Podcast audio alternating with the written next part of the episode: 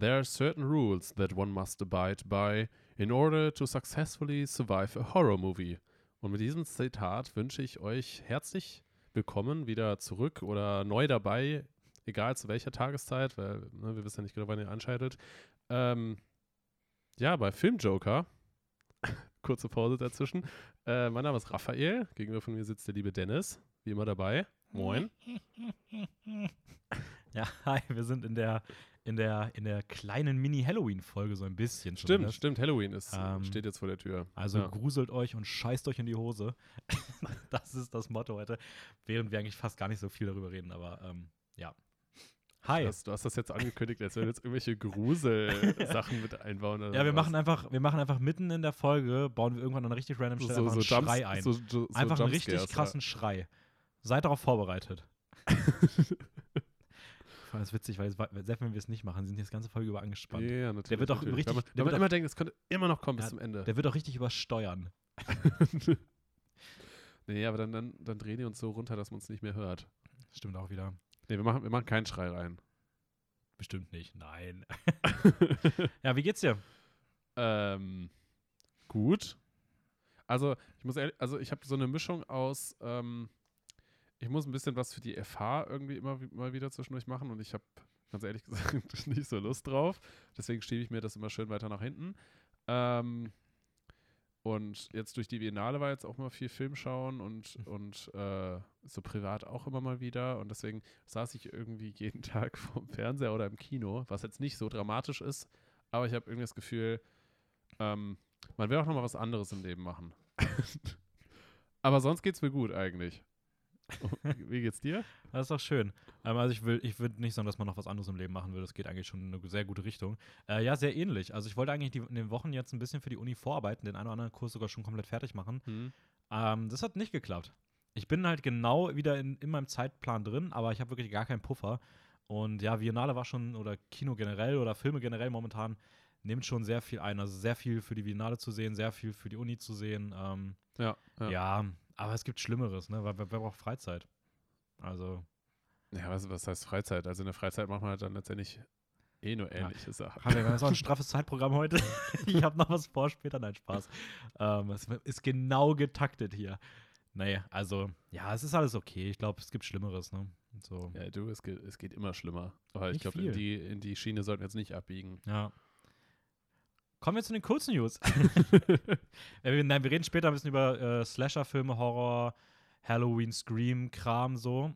Ähm, Eh, da wollte ich gerade eh fragen, hast du das Zi- Zitat erkannt? ja, das war aus Scream. Richtig. Natürlich, das ist ziemlich ja gutes Zitat. ein großartiges Zitat. Das darfst du später bestimmt nochmal vorlesen, wenn wir dann zu Scream kommen. Mega, ich freue mich Ähm, jetzt schon. Ja, vorher dann wie immer. Richtig angespannt auf dem Stuhl. Ich komme noch zurückhalten. Ja, Okay, kurz News. das, vorher dann später noch das Recap, ein bisschen ausführlicher diesmal. Kurz News, die ersten Sachen sind eher Erwähnungen. Indiana, 5, äh, Indiana Jones 5 wurde auf Sommer 2023 verschoben, also ein Jahr später. Äh, Matrix 4 hat ein R-Rating bekommen, das hatten die Vorgänger auch, aber ich finde in dem Jahr 2021 hätte es mich nicht gewundert, wenn man so einen Film auf 12 runterlevelt, um da mehr Leute reinzuziehen, wird aber ein, hat zumindest in Amerika ein R-Rating bekommen. Äh, eine sehr schöne Nachricht ist, Dune ist am Wochenende in den USA und China gestartet und ist dort auch ziemlich gut angelaufen, hat ähm, in Amerika einen Rekord aufgestellt für den besten Warner Brothers Film des Jahres, ähm, ist auch der bestgestartetste Denis Villeneuve-Film aller Zeiten und just heute, am Mittag irgendwann, wurde seitens Legendary jetzt bestätigt, dass Teil 2 kommt. Dune 2, habe Ja. ich auch schon gesehen. Ja. Dune Part 2 soll kommen Oktober 2023 im Kino, also ja. Nice. zwei Jahre ab heute. Dreh soll dann wahrscheinlich nächstes Jahr beginnen. Ähm, es ist noch nicht zum Cast Crew bestätigt. Ich gehe davon aber mal stark aus, dass eigentlich alle relevanten Personen beibleiben werden und auch wieder. Ja, außer, außer die, die draufgegangen sind, ne? Ja, nee, ich meine aber sowas. ich gehe mal ganz Ja, stark ja, davon ja, aus, dass zum Beispiel Denis Villeneuve wieder Regie führt. Ja, ja. Ähm, ja, Wäre, wäre sehr komisch, finde ich. aber auf jeden Fall sehr, sehr schöne Botschaft, ähm, die da heute reingeflattert kam. Hm? Ähm, die Serie Last Kingdom, da bin ich gerade bei der zweiten Staffel, damit bin ich durch, muss ich noch Ja. weiter gucken, soll nach der fünften Staffel zu Ende gehen, was ein bisschen früher ist, als viele erwartet hatten, weil die wohl irgendwie auf Büchern basiert und es eher sechs oder sieben Staffeln hätten sein müssen. Ähm, soll aber nach der fünften Staffel enden. Im Anschluss soll es aber einen Film geben. Seven Kings Must Die wird Oh, der okay. heißen. Okay. Der Hauptdarsteller wird auch hierfür zurückkehren. Allerdings ist noch nicht bekannt, wie das genau mit der Serie zusammenhängt, weil die Serie in sich abgeschlossen sein soll und der Film eher ein Mhm. außenstehendes eigenes Ding noch mehr erzählen soll. Keine Ahnung, ob das dann irgendwo vorher spielt oder im Anschluss spielt. I don't know. Aber fand ich zumindest irgendwie ganz cool, weil ich die Serie sehr mag und finde es schön, dass da jetzt auch ein Film bekannt gegeben wurde. Kommt Ja. jetzt dann eine etwas Traurige. ernüchterndere Nachricht. Nee, die traurige kommt noch. Erstmal gehen wir rüber zu Marvel. Mhm. Ähm, da wurden nämlich unter anderem einige Filme verschoben. Äh, Doctor Strange 2 wird jetzt erst im Mai starten, nicht mehr im März. Tor 4 dann im Juli, nicht mehr im Mai, also die sind alle nach hinten gerückt. Black Panther ein nach hinten. Captain Marvel dann erst auf 23 und Ant-Man dann erst in den Sommer 23. Also da verschiebt sich Äh, alles ein gibt's da einen bisschen. bestimmten Grund? Habe ich nicht gelesen. Also ich kann mir vorstellen, dass vielleicht bei den Serien, die ja irgendwie wegen Corona ähm, anders, also da, die wurden ja anders beeinflusst von Corona als die Filme, die dann verschoben wurden und vielleicht ist man einfach nicht an dem Punkt, wo man eigentlich sein möchte und verschiebt es deswegen Okay. okay. nochmal. Oder man hat, es sind andere große Filme auf die Slots gerückt und man will denen aus dem Weg gehen oder sowas. Oder man ist, hat das Gefühl, dass wegen potenziell Corona erst der Mai der bessere Start wäre als der März, weil man bei den jetzigen Filmen irgendwie eine andere Idee für Filme bekommen hat. I don't know. Also zumindest für alle Leute, die sich auf die Marvel-Filme 2022 gefreut haben, die werden, die verrutschen alle einen Slot nach hinten und starten dann. Also Im Mai geht dann der erste übersetzt Film heißt nächstes das los. alle ungefähr zwei Monate später, oder? Ähm, Ungefähr, circa? Ungefähr, ja. Ja, Ja, ja. ungefähr. Aber das heißt, der erste Marvel-Film 2022 ist halt erst im Mai. Das ist dann für Marvel mal wieder eine, echt, eine recht große Lücke.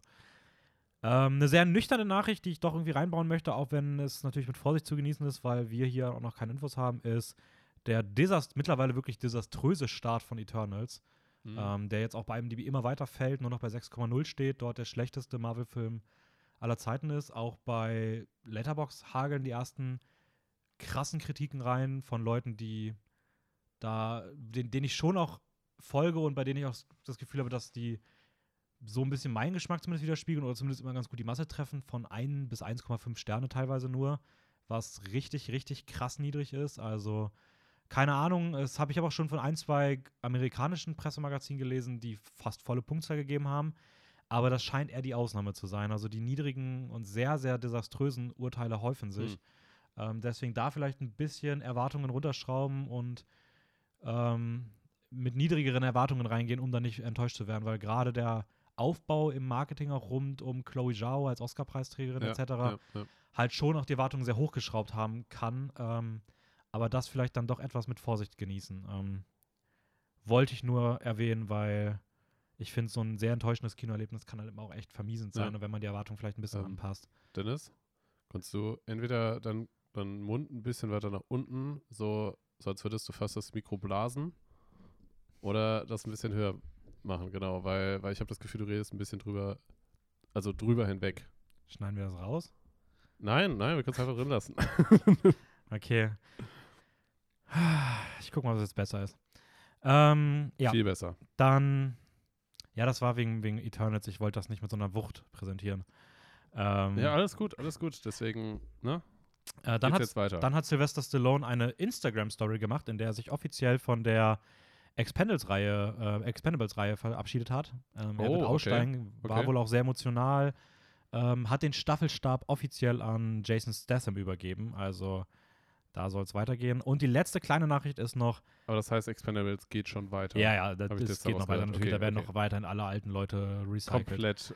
Ähm, und recyceln, ja. die letzte Nachricht, die ich ganz cool fand, war ähm, der Barbie-Film mit Margot Robbie in der Hauptrolle von Greta Gerwig, was aber schon echt cool klingt, auch wenn es der Barbie-Film ist, ähm, hat wohl einen männlichen Hauptdarsteller gefunden. In der Rolle des Ken wird wahrscheinlich Ryan Gosling zu sehen sein. Lol. Also ein sehr wilder, wildes Filmprojekt, also irgendwie sehr, sehr interessant. wer, wer spielt Barbie? Weiß man das? Margot Robbie. Margot Robbie, okay. Ja, Margot Robbie wird Barbie spielen, Ryan Gosling soll Ken spielen und Regie führen soll Greta Gerwig, die man ja aus Little Women, Lady Bird kennt ähm, als Regisseurin. Sehr interessant. Ähm, Finde ich komisch, dass man Ryan Gosling nimmt. Nein, überhaupt nicht. Ist der Prototyp der, des glattgeleckten ähm, Gentleman-Dude, der kann, also ich finde, das kann ich mir schon sehr passend vorstellen. Hm, okay. Aber ich bin mal generell also ich bin bei dem Film super gespannt, in was für eine Richtung das geht. Da wird der erste Trailer mega interessant werden, weil ich mir darunter irgendwie gar nichts vorstellen kann. Ja. Ähm, Ja. Nee, ich finde es so komisch, weil ich weiß nicht warum, aber irgendwie stelle ich mir sein Gesicht nicht so für Ken passend vor. ja, Ist auch egal. Mal abwarten. Ja. So, jetzt kommen wir zu der sehr traurigen Nachricht. Ähm, es geht um Alec Baldwin, beziehungsweise eigentlich geht es um äh, Haluna Hutchins, ähm, die beim Dreh des Westerns Rust äh, am Set äh, tödlich verunglückt ist, kann man glaube ich sagen. Ja. Ähm, ja, Also man weiß nicht genau, was hintersteckt. Also Ermittlungen haben halt jetzt gerade erst angefangen, weil die Nachricht sehr aktuell ist. Ähm, aber was man bisher weiß, ist, dass Alec Baldwin anscheinend mit einer Pistole, die versehentlich richtig geladen war und nicht nur mit Platzpatronen, wie es hätte eigentlich sein sollen, wie es im Western-Film Film üblich ist oder generell auch im Filmset, ähm, hat er anscheinend mit einem, man weiß nicht, ob richtiges Projektil oder was genau Ja. drin war in der Pistole, hat er anscheinend die Kameramann, äh, Kamerafrau versehentlich getötet. Ja. Regisseur Joel Sousa wurde auch schwer verletzt. Der ist aber wohl wieder, äh, der hat schon gesagt, dass er wohl aus dem Krankenhaus raus ist und Mhm. ähm, das überstanden hat. Aber ja, die ukrainisch-amerikanische Kamerafrau ist damit im Alter von 42 Jahren ähm, leider verstorben.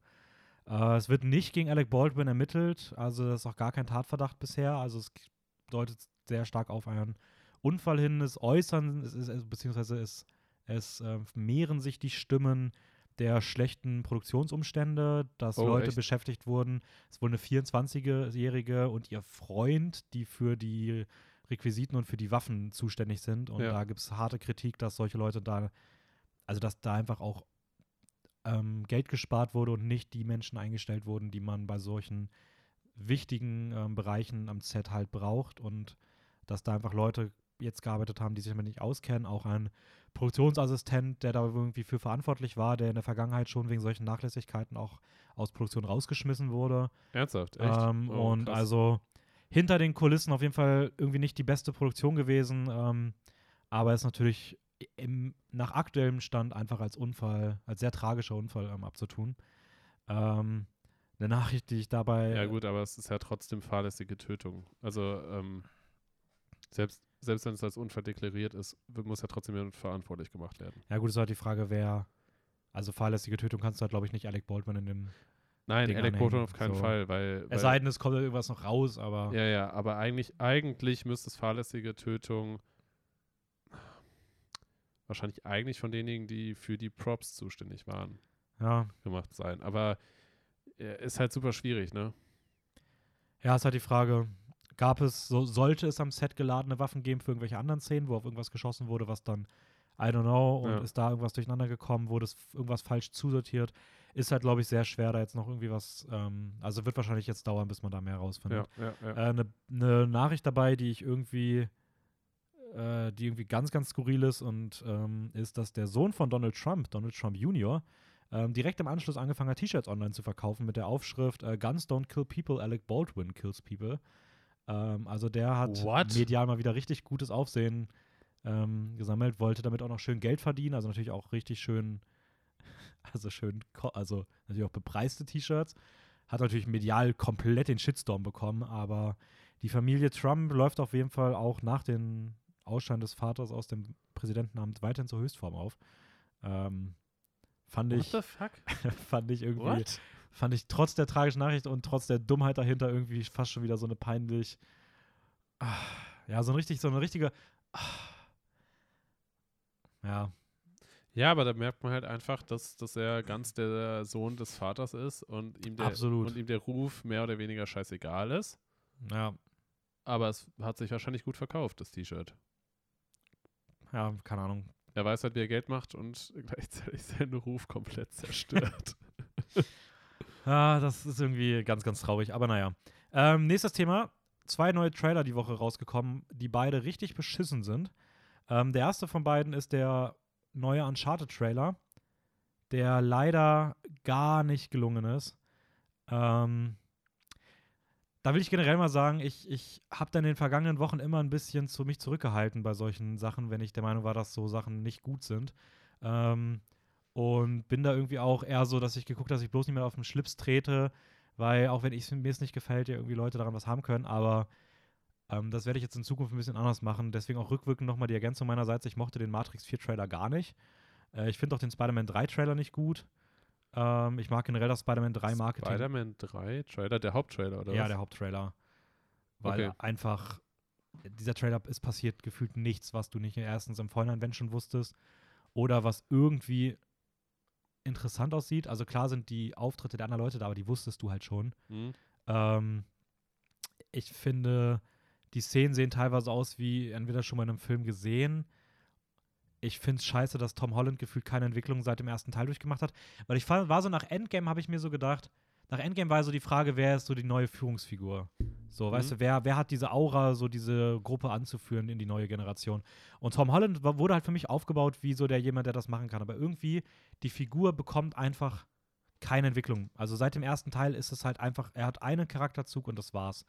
Und ich finde, das ist halt irgendwie zu wenig. Und es deutet sich im dritten Teil auch jetzt an, dass das halt wieder der Fall ist. Und ich finde auch, dass beispielsweise so die Chemie zwischen Zendaya und ihm halt für mich gar nicht funktioniert, wenn die da am Anfang auf diesem Hausdach liegen oder später ins Gericht in diesem Trailer gehen.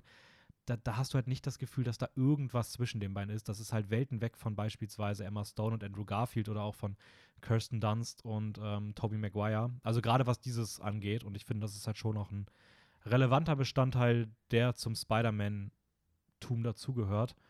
Ähm, der für mich im MCU da leider bis auf ein, zwei Szenen zwischen den beiden gar nicht funktioniert. Ähm, und ich habe auch das Gefühl, dass sie den Film sehr voll klatschen. Also da ist so viel schon wieder drin. Und wenn ich dann überlege, wie mich das an Spider-Man 3 schon gestört hat, dass da teilweise Zu viele Bösewichte zu viel waren. drin Ja, ja. war und dieser Film nicht nur sechs Bösewichte wohl reinklatscht, sondern auch noch mehrere Spider-Mans, die Multiversen, noch eine Subhandlung mit Doctor Strange. Das wird einfach ein komplett überladenes Massaker ohne Zeit für irgendwas. Und ich finde, der Trailer hat irgendwie auch gar keine richtige Struktur. Also, Gut, Weiß ich nicht. dieses, dieses Massaker von, ich, ich habe jetzt einfach mal das Wort übernommen, von irgendwas, was alles zusammenkommt, soll ja wahrscheinlich auch genau das darstellen, weil Multiversen zusammenprallen. ja, aber ich glaube nicht, dass Marvel das halt mit dem Gedanken macht, hey, wie, wie würde es wirklich aussehen, wenn das passiert, Okay. sondern mit dem größer mehr von allem. Weil irgendwie kann ich mir vorstellen, ich weiß es nicht, da habe ich mich nicht mit beschäftigt, aber ich kann mir doch vorstellen, dass genau das wieder das Problem jetzt an Eternals ist. hm? Weil das geht halt wieder in diese Captain Marvel-Richtung. Keine Ahnung, wie man es macht. Hauptsache, es knallt und ist alles größer und krasser als zuvor. Ja. Der ist auch gefloppt. Eternals, ja, vor allem mit, mit Wesen, die halt wieder übergeordnet sind. Dementsprechend muss alles epischer und größer Ja. wirken und alles Und- Mögliche. Ne? Also, die gleiche Blockbuster-Richtung schlägt, schlagen, also ist ja auch für mich das große Problem an solchen Sachen wie Fortsetzungen von Fast and Furious, Fortsetzungen von ja, Fluch der ja, Karibik. Ja, alles für mich jetzt auch der neue. Bond. Und ich finde das irgendwie schade. Und ich finde, es gibt ein paar Filmreihen, die verstehen, wie man das macht. Und dann halt auch der, weil natürlich nehmen die Filme gut ein, erstmal, aber die sind halt in der Zeit absoluter Trash. Also die werden halt, äh, die, die, über die redest du in zehn Jahren nicht mehr. Und die guten Filme, die dann vielleicht ein bisschen weniger erstmal einnehmen, sind aber die, die in der Zeit halt gut funktionieren. Ähm, ja, also deswegen, ähm, der Uncharted-Trailer, ich finde, er sieht komplett beschissen aus. Ich habe ihn noch nicht gesehen, tatsächlich. Ähm, die Figuren passen nicht. Tom Holland, meiner Meinung nach, hat im Jahr 2021 sich von einem der Schauspieler, den ich gehofft habe, dass der in den nächsten Jahren zu der Nachwuchs, großen Nachwuchsgeneration der guten Schauspieler in Hollywood ge gehören könnte, zählt er für mich eher so als Fußstapfentreter von so Chris Pratt und so dieser Riege. Also der Mit dem ist er auch gut befreundet. charmante, humorvolle, Ja, der ja. eher solche Trash-Filme macht. Ähm, Uncharted scheint sich da einzureihen. Ähm, auch der Red Notice-Trailer rund um Dwayne Johnson, Ryan Reynolds und Gal Gadot ist absolut furchtbar. Also, äh, den haben wir, glaube ich, zusammengeguckt. Ja. Teuerster Netflix-Film aller Zeiten äh, sagt nichts über die Qualität, sondern einfach nur, dass die drei einfach komplett überbezahlt sind. Ja, Ähm, Äh, Produktion bleibt wahrscheinlich gleich oder billiger als die anderen Filme. Sie haben halt Ja. einfach nur drei sehr teure Schauspieler genommen. ja. Naja, ähm, das auf jeden Fall dazu. Aber es wird marketingtechnisch trotzdem funktionieren. Ne? Das ist halt das Ding. Der Film wird trotzdem geschaut werden auf Netflix. Safe. Ja, safe. Ich wette, ich wette, man wird ihn jetzt wochenlang auf der Titelseite Ist aber sehen. halt die Frage, wie gesagt, ich, ich finde halt, da tut sich Netflix keinen Gefallen mit, weil das, der wird natürlich viel geschaut, aber das wurde Six, Feet, äh, Six Underground damals auch. Der Film wurde so viel geschaut, aber Netflix, es häufen sich so krass die Kommentare, dass Leute abgefuckt sind, weil einfach nur noch Scheiße auf der Startseite ist. Ähm, und das gucken, gucken, Leute gucken das, aber Leute finden es halt scheiße.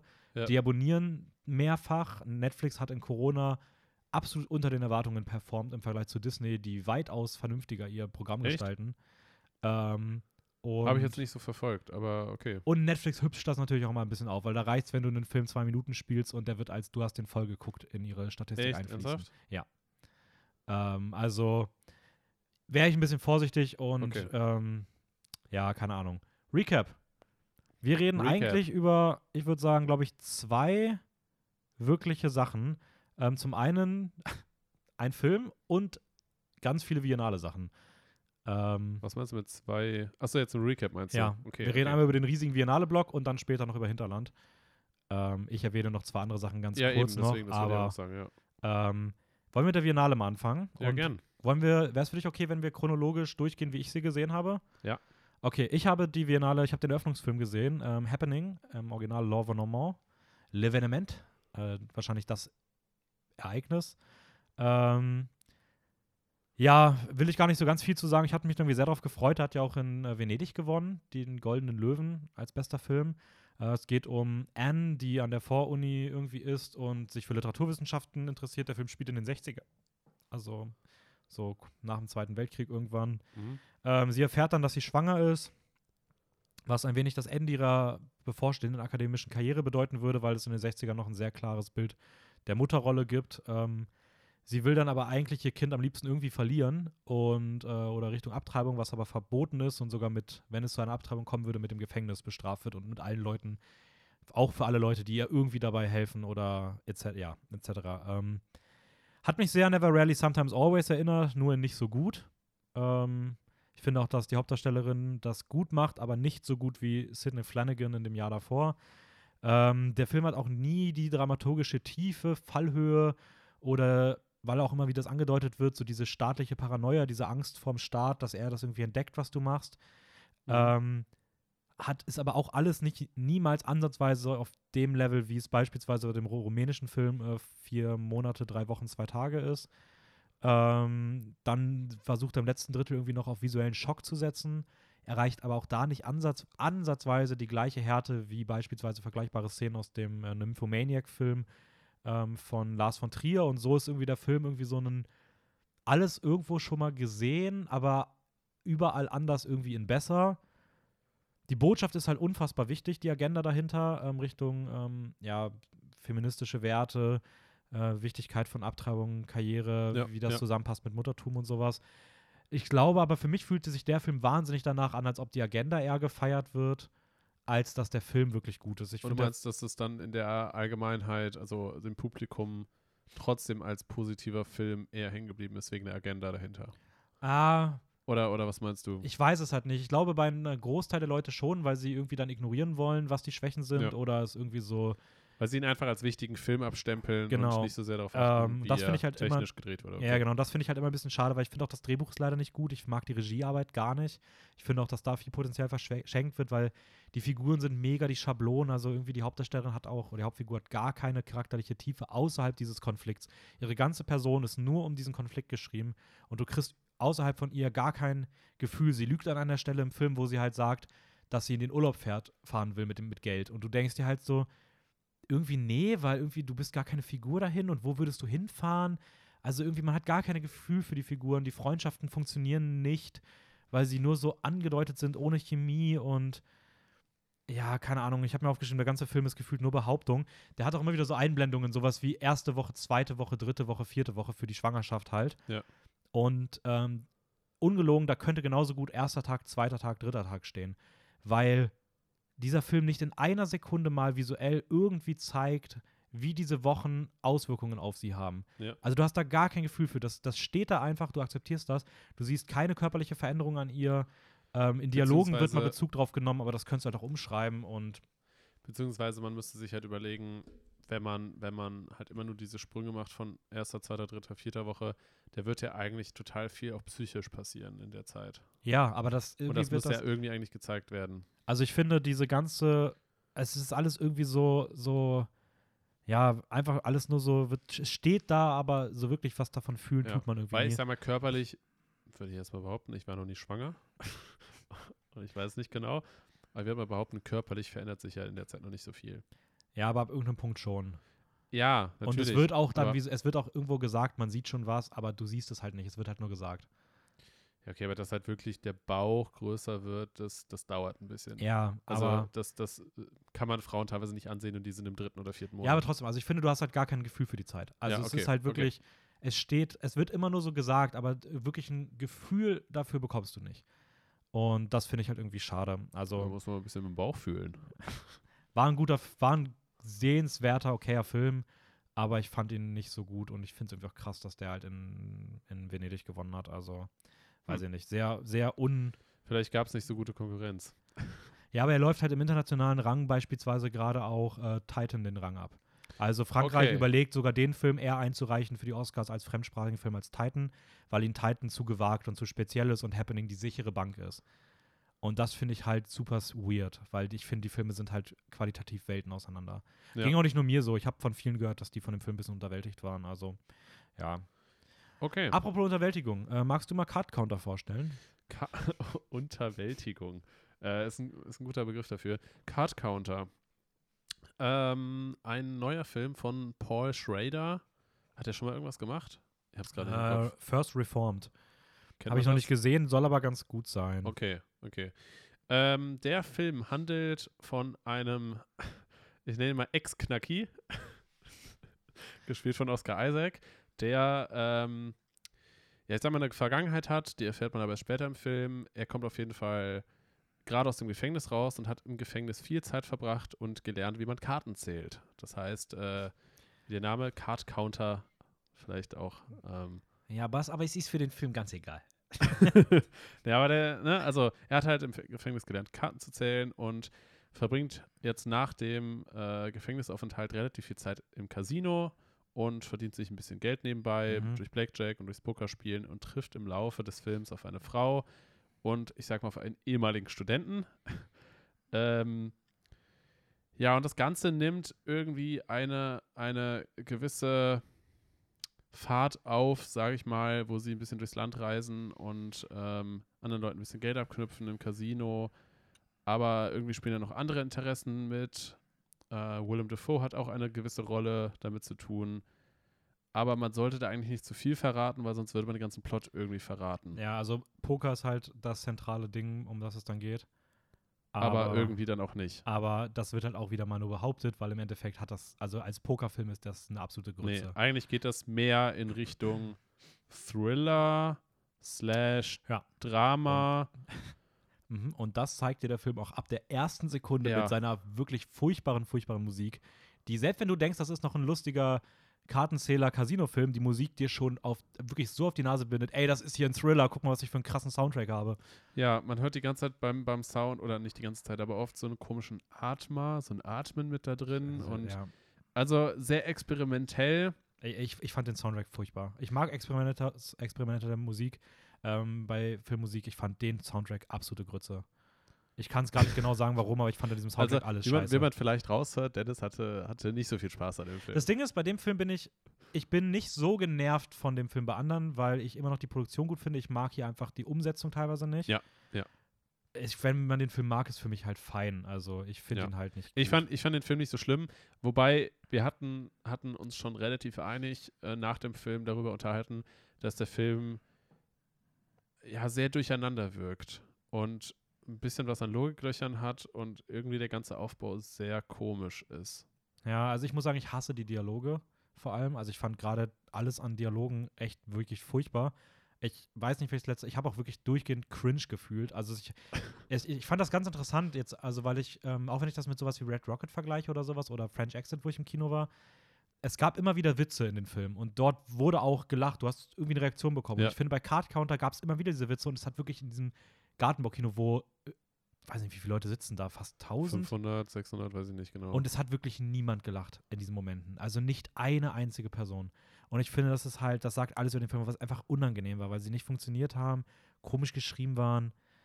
Ja, ich fand auch diesen Stereotyp von diesem Mr. USA bei diesem Pokerturnier, das war, also wer den da reingeschrieben hat, das war so peinlich. Also das ist einfach, das ist doch nicht schlecht, das ist wirklich peinlich. Also ich finde, dass das ist wirklich peinlich. Weil da sitzt irgendeiner und denkt sich, hey, das ist eine gute Idee. Und du denkst dir, nee. Vor allem, vor allem dieser USA-Dude, selbst wenn man ihn reingeschrieben hat, man hat ihn als potenziellen Endgegner fürs Poker Das ist geschrieben komplett irrelevant. und er spielt keine Rolle. Und dafür hat Ah, er viel zu viel Screening-Time bekommen. Ja, das. Also, und, und seine literally, seine Worte sind einfach nur USA. Er sagt uns nichts. Ja. Ja, keine Ahnung. Ich fand auch das Ende furchtbar. Also die letzte Einstellung war übertrieben kitschig. Also so ein Scheiß. ähm, Und sie hat auch, also ich, ich verstehe nicht warum. Also erst einmal, erst einmal war. es ist einfach nur Kitsch. Es ist wirklich Kitsch. Also das ist Paradebeispiel für Kitsch. ja, aber es ist, also es passt überhaupt nicht in den kompletten Film rein. Richtiges Scheißende für den Film auch wirklich, ja. Und ich frage mich, was genau die Aussage davon sein soll. Gar weil, nichts, weil es einfach nur Kitsch ist. Es ist einfach nur, hier, guck mal, Poker-Anspielung. ja, ist, äh. Ja, nee. Mm, mm, mm, nee. Ich finde auch, Oscar Isaac ist das Beste am Film, aber immer noch seine schlechteste Performance, die ich, glaube ich, je von ihm gesehen habe.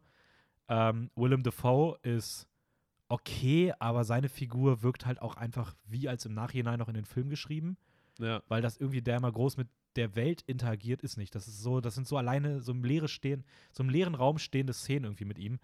Ähm, und Ty Sheridan ähm, fand ich furchtbar. Der spielt diesen Dully-Dude. Nee. Ähm, nächster. äh, ich habe danach French Exit gesehen, habe ich wieder alleine gesehen, also warst du nicht dabei. Ähm, ein Film, der, den ich mich gar nicht so gefreut habe, der aber sehr unterhaltsam war, sehr charmant und auf jeden Fall eine kleine Überraschung für mich. Geht um Frances und Malcolm, die ähm, seit dem Tod des Ehemanns ein sehr spezielles Mutter-Sohn-Gespann sind. Ähm, und Frances betont immer wieder, dass sie eigentlich sterben wollte, bevor das Geld aus, dem, aus der Ehe aufgebraucht ist. Also sie wollte ihr ganzes Geld auf den Kopf hauen und dann hat sie gehofft, sie stirbt, bevor das Geld weg ist. Jetzt ist das Geld aber weg und äh, sie ist insolvent und als einzige Lösung entscheidet man sich zusammen ähm, in die Wohnung einer guten Freundin nach Paris zu ziehen. Äh, der Sohn geht mit, Malcolm ist irgendwie ein bisschen lost im Leben und auch der Kater Small Frank ist dabei.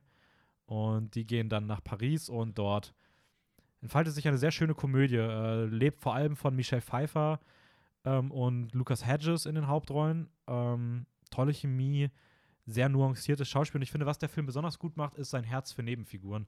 Also ich habe das lange nicht mehr in einem Film gehabt, dass ich das Gefühl hatte, dass so sehr auf Nebenfiguren geschaut wurde, die wirklich wie so einzelne kleine Comedy-Bits äh, geschrieben wurden, aber nie auch fallen gelassen werden, sondern den ganzen Film über irgendwie gefühlt präsent bleiben. Ähm, ja, ich finde, der Fi- Film im letzten Drittel wirft ein bisschen was weg, äh, weil er auch zu spät aussteigt und ein paar weirde Momente hat, aber an sich wirklich was sehr, sehr, sehr Schönes. Ähm, dann haben wir beide wieder zusammen gesehen, äh, Gaspar Noés neuen Film Vortex. das ist richtig. Das war dein erster Noé-Film. Das war mein erster Noé-Film und ich muss auch ganz ehrlich sagen, ähm, ich hatte Schwierigkeiten damit warm zu werden, gerade von Anfang an, Mhm. weil die Art von Film, ich sag mal, sehr untypisch ist zum Mainstream. Mhm. Ähm, also ist ja jetzt mal abgesehen nur von dem, dass der Film im Splitscreen gedreht wurde, was generell auch, ich weiß nicht, ob das der erste Film ist, Nein, es gab schon immer wieder mal welche, die das gemacht haben. aber auch so aber komplett so durch den ganzen krass Film. durch den ganzen Film weiß ich nicht. Weil Aber klar, ich, ich kenne auch auf der einzelne großen Szenen. Bühne bestimmt nicht. Ich kenne auch einzelne Szenen von aus Filmen oder sowas, wo dann halt wie in so einer Montage oder sowas mehr parallel gezeigt wird und sowas alles. Das, das, das kann ich auch absolut nachvollziehen. Aber der Film wurde ja wirklich eins zu eins in der Mitte geteilt und Ja. rechts und links in der gleichen Größe zwei, ich nenne es mal verschiedene Bildausschnitte, Mhm. meistens aus der, aus dem gleichen Raum oder aus, aus, oder aus Nachbarräumen oder sowas gezeigt wurde. Ja. Also es gab bestimmt schon mal Filme, die das auch gemacht haben, aber nicht in Okay. der Größe von ihm jetzt. Ich Ja, würde sagen, ja, er ist so ja, der Erste, der jetzt das richtig groß gemacht hat. Ähm, ja, wie gesagt, ich, ich hatte ein bisschen Schwierigkeiten damit warm zu werden, aber es wurde im Laufe des Films trotzdem sehr intens. Und ähm, es hat auf jeden Fall seinen Eindruck bei mir hinterlassen. Äh, ich würde jetzt mal sagen, du kannst da wahrscheinlich mehr zu sagen, weil du dich auch wahrscheinlich ein bisschen mehr jetzt damit beschäftigt hast, weil Mhm. dich der Film auch einfach ein bisschen mehr getroffen hat, Ja, seelisch. minimal. ähm, deswegen würde ich einfach trotzdem dir mal wieder das Wort übergeben. Äh, ja, also ich bin eh. Ich mag Gaspar Noé irgendwie sehr gerne. Ich würde gerne ein paar Filme von ihm jetzt nochmal sehen, weil ich glaube, dass ich vielleicht doch nochmal ein bisschen anders drauf schaue. Er hat Mhm. noch sowas gemacht wie Climax, Enter the Void, Irreversible und Love sind, glaube ich, so seine bekanntesten. Ja. Ähm, ja, kurz, worum geht es überhaupt in dem Film? Ähm, haben wir, glaube ich, noch gar nicht gesagt. Nee, haben wir noch nicht Äh, gesagt. Geht um ein altes Rentner-Ehepaar. Sie leben in einem Apartment. Sie ist dement, er hat Herzleiden. Äh, ihre Wohnung ist ein Album ihres Lebens, ihrer Karrieren, ihrer Interessen und ihrer Erinnerungen, also ein Sammelsurium an Gegenständen, Erinnerungen etc. Äh, doch dann wird die Demenz von ihr immer stärker und die Kluft zwischen beiden tut sich immer mehr auf und das Ganze wird halt durch, die, durch das Splitscreen Ja. visualisiert. Äh, ich muss erstmal sagen, ich hatte gar nicht so das ganz krasse Problem mit dem Splitscreen. Also ich habe mich da recht schnell dran gewöhnt, fand es auch ein ziemlich cooles Stilmittel Mhm. ähm, weil es halt wirklich mal sehr Einzigartiges war. Ich würde, ich würde nicht sagen, dass ich Probleme mit dem Splitscreen selber hatte, sondern eher auch mit der Art von Film. Mhm. Einfach weil es ein sehr langsames Erzählen ist und äh, von Anfang an. Also hätte ich, hätte ich nicht so nach einer gewissen Zeit verstanden, worauf der Film hinausläuft und, und hätte es nicht so ein bisschen an Intensität, sage ich mal, zugenommen, ich hätte, glaube ich, einschlafen können. So vom, vom, vom Impact, also so von wie es gewirkte auf mich und sowas alles. Weil ich fand gerade so die erste halbe Stunde hat sich sehr gezogen für mich und ich wusste echt nicht, was ich Ja. jetzt damit anfangen soll. Also ich musste auch mich durch die erste halbe Stunde ein bisschen durchkämpfen. Ich fand es nicht so schlimm wie du, glaube ich. Ähm, ich finde es halt, es hat halt irgendwie so eine schöne Betonung dessen auch zum einen natürlich, wie langsam das Leben von alten Leuten irgendwie verschreitet, Ja, weil das siehst du ja, halt dadurch. ja. Das hätte halt nicht funktioniert, wenn du es halt weggekattet hättest.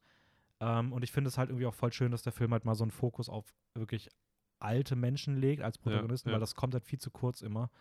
Ähm, ja, das auf jeden Fall erstmal dazu. Äh, Hauptrollen François Lebrun, die man wohl aus dem französischen Ki Kino kennt, ähm, und Dario Argento, eine Legende des Kinos, ist auch der Regisseur von Suspiria, der hier wohl das erste Mal jetzt wirklich in der Hauptrolle richtig vor der Kamera gestanden hat. Hm. Sonst immer nur so mit seinen Händen irgendwie agiert hat, wurde uns zumindest im Vorhinein gesagt. Ähm, ja, ich weiß nicht. Also ich muss sagen, ich finde, der Film ist ein produktionstechnisches absolutes Meisterwerk. Also fünf Monate nur gedreht, sieht fucking gut aus. Ähm, ich glaube, wenn der länger in der Post-Production gesteckt hätte, hätte man vielleicht noch die ein oder anderen Szenen ein bisschen cutten können. Aber auf der anderen Seite ist halt irgendwie auch diese Roughness des Ganzen irgendwie auch voll der Reiz. Also äh, ich kann. Zum einen glaube ich, der Film wäre vielleicht runder gewesen, wenn er länger produziert worden wäre. Ich könnte mir sogar aber vorstellen, dass er da nicht so gut gewesen wäre für mich. Also Mhm. ähm, ist halt irgendwie ein sehr spannender, spannender Aspekt des Ganzen. Ähm, ja, mich hat der Film komplett fertig gemacht. Also, äh, ich habe auch das jetzt die letzten Tage nochmal reflektiert. Ich habe auch gestern noch mit ähm, einem Kumpel ein bisschen geredet über sowas. Ja. Und ich glaube tatsächlich, dass Vortex im Kino für mich das heftigste Filmerlebnis in einem Kino war, das ich jemals hatte, zusammen mit Parasite. Also so die beiden sind für mich so die Spitze dessen, was ich in einem Kino als Erlebnis, wenn ich nur darauf gucke, wie ich körperlich generell so auf einen Film reagiert habe.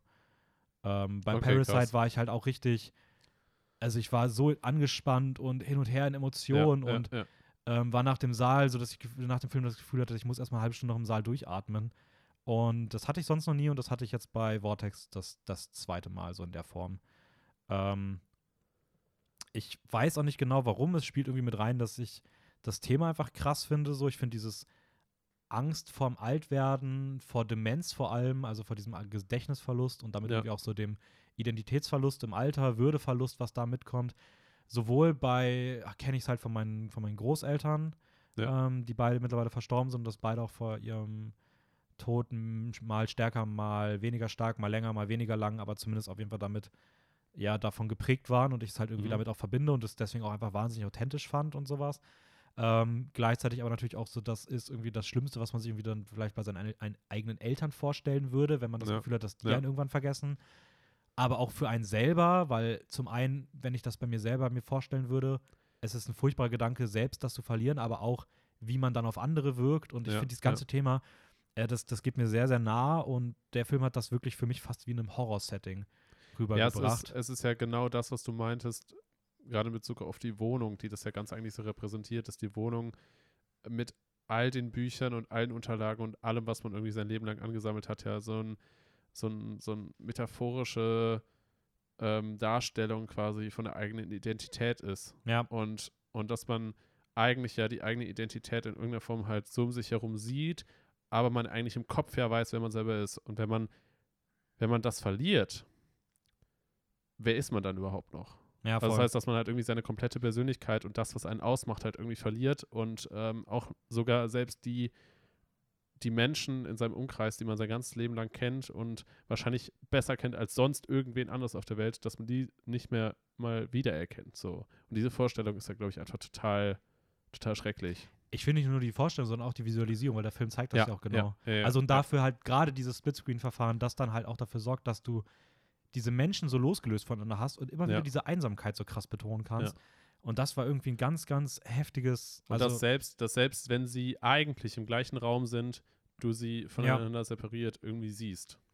Ja, und ich finde vor allem, was der Film auch noch wahnsinnig stark macht, ist, es ist einer der, ich weiß nicht, wann ich das letzte Mal einen Film gesehen habe, der mir so sehr gezeigt hat, wie neu sich das Medium Film immer noch als Kunstform finden kann, Mhm. weil das hat sich so erfrischend angefühlt, es ist was ganz Eigenes und es w- hat irgendwie ein Thema präsentiert auf eine Art, die nur der Film so präsentieren kann. Ja. Und Wenn du, wenn du, wenn du nämlich dieses, ich sag mal, technische Mittel von Splitscreen auf irgendwas anderes ummünzt, ist es wahrscheinlich schwierig, das genauso zu begründen, warum du es machst. Aber Ja. in diesem Film hat es halt perfekt gepasst, weil es halt selber die Geschichte mehr oder weniger unterstützt oder aufbaut. Ja, voll. Ähm, Ja.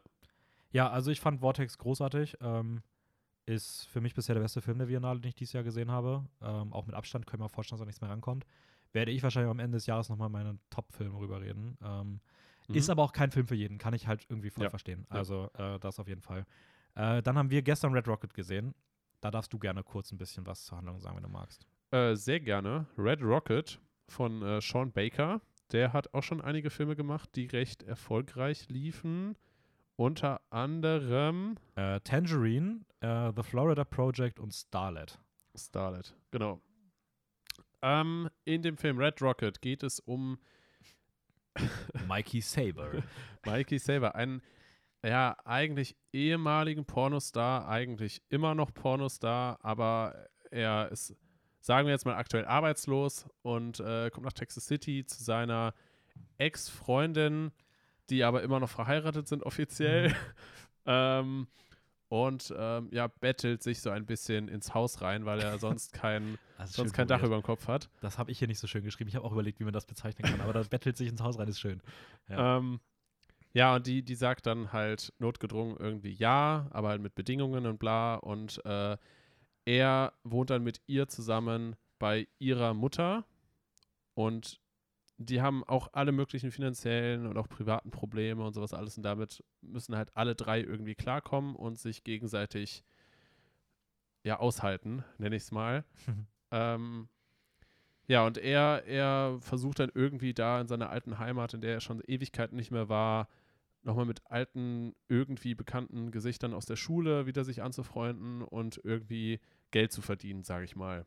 Und trifft dann im Laufe des Filmes auf eine noch nicht ganz 18-jährige junge Dame, die sich selbst Strawberry nennt.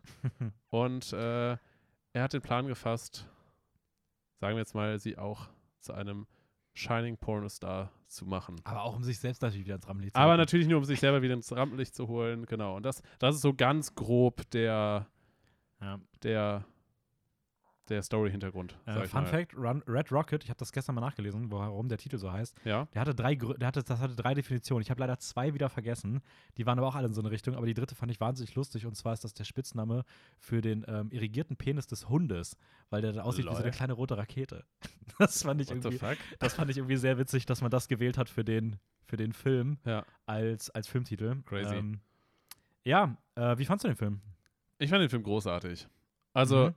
Ich muss sagen, einfach weil ich mit Vortex nicht so warm werden konnte, auch wenn ich das Mhm. Thema absolut nachvollziehen kann und verstehe, ist Red Rocket tatsächlich bisher mein, mein Favorite Movie. Ja, was heißt bisher? Da kommt Ja, nichts mehr ich, ich, es, kommt, es kommt auch nicht mehr weiter. Aber ich muss auch dazu sagen, ich habe nicht so viele Filme gesehen. Mhm. Ja, also ich, ich fand ihn wahnsinnig unterhaltsam, sehr witzig, gerade weil es auch um ein, ich sag mal, eher Tabuthema geht, was kaum aufgegriffen wird. Weder. Außerhalb der Filme von Sean Baker. ja, Zumindest. ja, genau. Ähm, und weil das Ganze auch in Texas spielt und dementsprechend auch eine heftige Kritik von, von deren, ich sag mal, ja, Einstellung ist Mhm. und auch generell allgemeine Gesellschaftsthematik. Also da, da wird einfach wahrscheinlich als sowas nicht, nicht als Thema so sehr aufgegriffen. Er ist ja auch sehr bewusst im ähm, Jahr 2016 im äh, Wahlkampf der Vorwahlen zwischen Clinton und Trump angesiedelt. Man Ja, sieht immer wieder ja. Einspielungen zu- von Trump und sowas. ja. Also, ähm, ja. Genau. Also eigentlich so ein bisschen so eine Dark Comedy. Obwohl kann man das schon so als Dark Comedy einordnen, schon ein bisschen, oder? Nee, Dark eigentlich gar nicht. Also ich finde, es hat ja keinen wirklich schwarzen Humor oder sowas. Also ich würde es wirklich, ich würde es eher als Dramedy Okay. einordnen. Es ist halt eine eigene Form von Humor, aber ich finde wirklich Dark Comedy würde ich es jetzt nicht bezeichnen. Okay. Aber kann man bestimmt auch so Aber auslegen, dementsprechend ja. halt sehr viel mit Sex aufgeladen, sag Ja. ich mal. Ähm, ja, also ich finde Hauptfigur Simon Rex macht das großartig. Der ist wirklich gefühlt für diese Rolle geboren. Also Ja. der sieht wirklich. Das Einzige, was der auch noch richtig gut spielen könnte, wäre so ein Teleshopping-Verkäufer. Ähm, also der hat das wirklich, der hat das gut gemacht. Äh, den kennt man nur, Fun Fact, der hat in vielen der Scary Movie-Filme mitgespielt. Echt? Was halt einfach krass ist, dass der jetzt hier den Lied hat. Und ähm, der hat wohl in den 90ern, Anfang seiner Karriere, für mehrere Masturbationsszenen vor der Kamera irgendwo gestanden. Ähm, also der ist wirklich, äh, also ungelogen, der ist wirklich für diese Rolle gefühlt geboren. Ähm, Finde ich einen wahnsinnig spannenden Werdegang dafür, dass der jetzt in Red Rocket die Hauptrolle spielt. Mega cool, also freut mich Ja. wahnsinnig. Ähm, Ja, ich, und, und geiles also Casting. Er, er performt einfach insane gut, finde ich. Also dieses Charisma, was er hat und auch irgendwie, wie, wie er so vor der Kamera steht und ja, so total wild irgendwie agiert und sowas alles. Also so wirklich typisch ein zu, zu charismatischer Pornostar fast. ja, aber ich finde aber gerade, also ich finde, das muss man ein bisschen eingrenzen, weil ich finde gerade, dass ich finde gerade diese sehr betonte Ambivalenz bei ihm sehr spannend. Also Ja. dieses, ja, er ja. ist halt irgendwie charismatisch, aber er ist auch gleichzeitig das übelst arrogante Arschloch. wo man sich auch vorstellen könnte, dass er, das wird zwar nie gesagt, aber du könntest auch vorstellen, dass er ein bisschen frauenfeindlich ist, dass er sich für geiler hält als alles andere und sowas. Aber er, es wird damit irgendwie gespielt. Es wird gleichzeitig auch kommentiert. Also es, ich finde, Sean. Baker positioniert sich da irgendwie sehr, sehr gut auch zwischen. Aber das kann er eher. Also ich finde, Sean Baker hat das halt auch bei den anderen Filmen schon immer gezeigt, dass er halt sehr auf so kleine Leute achten, achtet, die nie repräsentiert werden. Ähm, so für soziale, also so die Leute, die eher so in der sozialen Unterschicht angesiedelt sind. Ähm, Gerade auch irgendwie immer wieder so Richtung Pornoindustrie und sowas, ähm, Sexworker etc. Mhm. Also alles das, was irgendwie verpönt wird, da zeigt halt immer, wie die, Gese wie, wie die halt im Leben leiden durch, eigentlich nur durch Misstoleranz anderer. Also Ja, dadurch, dass ja. einfach andere sie irgendwie abwerten, haben sie halt ihre Probleme so. Das ist irgendwie ein ganz spannendes Leitmotiv bei äh, Sean Baker. Ich habe auch gestern gelesen, dass im Fachkreisen seine Filme als, ähm, als Mischung aus, äh, ich hatte so ein komisches Wort, das war irgendwie sowas wie eine Mischform aus dem Wort Sex und Quadrilogie oder sowas. Also, dass alle vier Filme von ihm irgendwie so in so einer So diese in so Thematik einem, aufgreifen, ja. in so einem Sexquartett-Film irgendwie drin sind. Ganz komisch. Sexquartett. ja, aber wohl Florida Project hat damit nichts zu tun. Das ist eher einfach nur so ein Social-Ding. Aber ähm, es zieht sich eine sehr schöne Linie bei ihm durch. Okay, okay. Ähm, Ja. Ja, ich würde ganz ehrlich sagen, äh, ich würde gerne das eine Ding, was ich dir vorhin angekündigt hatte, Richtung Hinterland und so würde ich, glaube ich, verschieben. Auf ein andermal. In zwei Wochen. Ich glaube, das könnte auch mit Ist dem okay, Eternals ist okay. Recap ganz gut Weil passen. sonst meinst du, dass das zeittechnisch Ja, ja, weil ich habe da auch recht, ich habe da recht großen Fragenblock zu und würde auch gerne nochmal über Vergleich zwischen Hinterland und Vortex und ähm, okay, okay. Blockbuster-Produktion und sowas reden. Ich würde sagen, das verschieben wir mal alles auf in zwei Wochen. Äh, ich will noch ganz kurz sagen, ich habe No Time to Die nachgeholt, aber der Film war richtig scheiße. Also ich fand das, ich finde auch nicht, dass das ein, ich finde nicht, dass es ein guter Abschluss ist. Ich finde nicht, dass der Film auch nur ansatzweise als gut durchgehen darf, meiner Meinung nach, weil der wirklich objektiv einfach nahezu alles falsch macht. Ähm, ist immer noch nett in vielen Momenten, aber für drei Stunden passiert da wirklich herzlich wenig. Äh, die beste Figur ist die, die fünf Minuten zu sehen ist, nämlich Anna de Armas. Rani, Rami Malek ist absoluter Schatten in diesem. Film, unbedeutend. Ähm, das Ding erinnert mehr an Fast and Furious als an alles andere. Ganz weirde Sci-Fi-Action mit ganz komischen Gadgets drin, die einfach viel zu modern sind, die einfach fühlen, sich anfühlen, als ob die in 100 Jahren spielen könnten. Das passt überhaupt nicht in die Reihe rein. Das ganze Ding ist voller Randomness und Fanservice und ja. Ne? Das einzig, was man, also, was heißt das Einzige? Also, was man auf jeden Fall betonen muss, ist aber trotzdem immer noch die hohe Produktionsqualität selber. Das heißt, von, also technisch, wie gut der Film umgesetzt eher ist. technisch. Ich würde nämlich gerade sagen, es kommt immer noch an, was man als Produktionsqualität Ja. sieht, ne? Ja, Weil ja, ja, ich finde, ja. so ein Drehbuch und sowas gehört, Gehört natürlich auch auch dazu. dazu, ja, und da ist der weiß. Film halt wirklich. Produktion, Produktion, da tauchen jetzt schon fast wieder in das Thema ein, was wir eigentlich auf nächste Woche schieben wollen. Übernächste, nächste Woche. Oder ja. übernächste Woche, ja. Ähm, Produktion ist natürlich das komplette Gerüst drumherum. Ja, aber ich finde trotzdem, also ich, da, da rede ich, würde ich gerne in zwei Wochen noch mal ein bisschen drüber Ja. reden, weil ich finde halt, ja, ich verstehe, dass man darauf achten will, aber ich kann nicht verstehen, wie das irgendwie so einen starken Einfluss auf die Wertung hat. Weil das ist so, dann, dann müsste man theoretisch jede Tech-Demo, die du irgendwo siehst, die einfach dir als wirklich komplett narrativloses, einfach nur mega krasses Tech-Ding, das ist heftig produziert, müsste jedes davon fünf Sterne wert sein. Also ich finde, das ist halt irgendwie. Ja, das sage ich ja nicht. Es ist ja eine Mischung aus allem. Ja, aber hier ist halt keine Mischung. Hier ist ein Element gut, nämlich die Produktionsqualität. Alles andere in diesem Film ist wirklich, also meiner Meinung nach sogar fast unterirdisch. Und natürlich ist das Schauspiel okay, aber das Schauspiel ist halt nie gut, weil die Figuren halt scheiße sind. So, also da kann das Schauspieler nicht gut sein. Das ist so wie aus Geistig ist ein guter Schauspieler, die Figur ist aber scheiße, da kann ja, auch nichts Card sein. Counter, ja, bla. So, ähm, und ich finde Oder halt, halt in hier, ja. und keine Ahnung, ich, ja, aber da würde ich gerne in zwei Wochen nochmal drüber reden, weil ich habe da ein bisschen ausführlichere Sachen, über die ich gerne irgendwie mal sprechen würde, so, was auch mit generell vielleicht noch so, maybe bietet sich das dann auch eh gut an, das mal so als Blockbuster-Talk ein bisschen Wait, hast mit, du gesagt, dass Oscar Isaac in No Time to Die mitspielt? Nein, nein, nein, aber ich meine nur, wenn man sagen würde, dass hier die Schauspieler gut so, sind, okay. ja, klar sind die Schauspieler gut, aber die Figuren sind halt scheiße und deswegen ist es auch egal Ja, eigentlich, dass ja, die ja, Schauspieler ja. gut sind. Nee, ich habe Ähm, gerade überlegt, aber das war, das war ja Rami Mal Ja, Rami Malek. Ja, ja, Ja, ja. genau. genau. Ähm, nein, ich glaube, ich würde da gerne in zwei Wochen drüber reden. Da sind wir das nächste Mal dabei. Da haben wir dann noch Eternals, glaube ich, dran. Und maybe bietet sich da eh ganz gut an, da nochmal über so ein bisschen so Produktionshintergründe und Rezeption von so Blockbustern. Aber ich würde dann auch gerne nochmal über Hinterland und Vortex im Vergleich reden für so Euro europäisches Kino. Ja, und das ist hiermit eine Ankündigung zu, hört euch den Podcast in zwei Wochen an.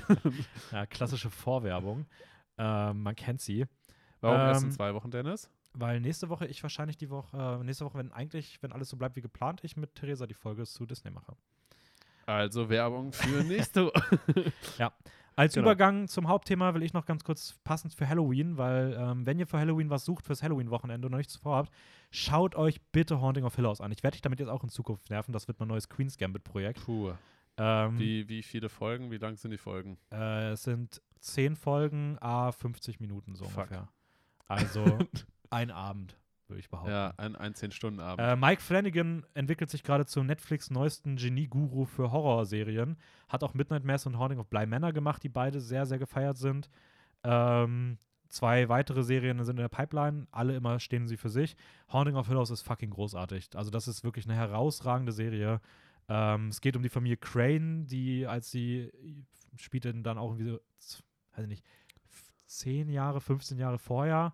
Da leben die in einem Hill House, in, einer, in einem riesigen Anwesen, was sie renovieren sollen und Wait, so 10, 15 weiterverkaufen. Jahre vor was? Vor der Haupthandlung. Also es, Ah, gibt, ne, es Okay. gibt eigentlich Es zwei quasi Parallele. Ein, okay. Also, das heißt, es gibt zwei Haupthandlungsstränge, einen der Gegenwart, einen der Vergangenheit. Es gibt auch immer wieder zahlreiche noch dazwischen. Ja. Aber das sind so die beiden Hauptdinger.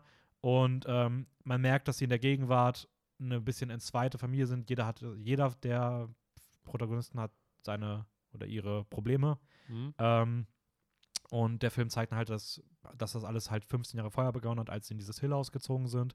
Ein riesiges Anwesen runtergekommen. Sie wollen das halt renovieren und dann halt teuer weiterverkaufen. Ja, und war- da, und da spukt es. Und da, da spukt es. Da passieren Sachen, die sie auch für ihr restliches Leben prägen sollen. Ähm, Im Zentrum geht es um fünf Geschwister. Ähm, allesamt, also generell diese ganzen Figuren in diesem Film sind unfassbar. Also egal ob die Kinderdarsteller, die, die Erwachsenenversion, ähm, hier ist nicht eine Person schlecht. Das ist der absolute Wahnsinn, wie diese Figuren gezeichnet sind und wie, was die für eine Tiefe bekommen. Äh, ich finde sie in vielen Momenten unfassbar scary. Ähm, ich finde die, die Serie. Geschwister? Nee, auch, so. auch die Geschwister. Aber nee, die, äh, die, die Serie an sich.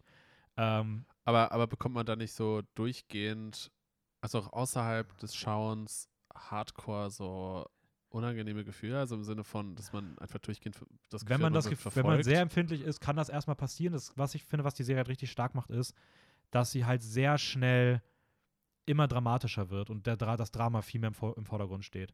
Was den für mich den Scary-Faktor beim Schauen noch viel höher gepackt hat, weil ich ja, einmal weil mega es nicht mehr so auf so, ah ja, es ist jetzt gruselig die ganze ja, Zeit. Aber also ich habe bei der Folge, ich habe bei der Serie wirklich teilweise richtig, richtig Schiss gehabt, weil ich es richtig gruselig fand. Ich weiß auch, da bin ich irgendwie gefühlt der Einzige.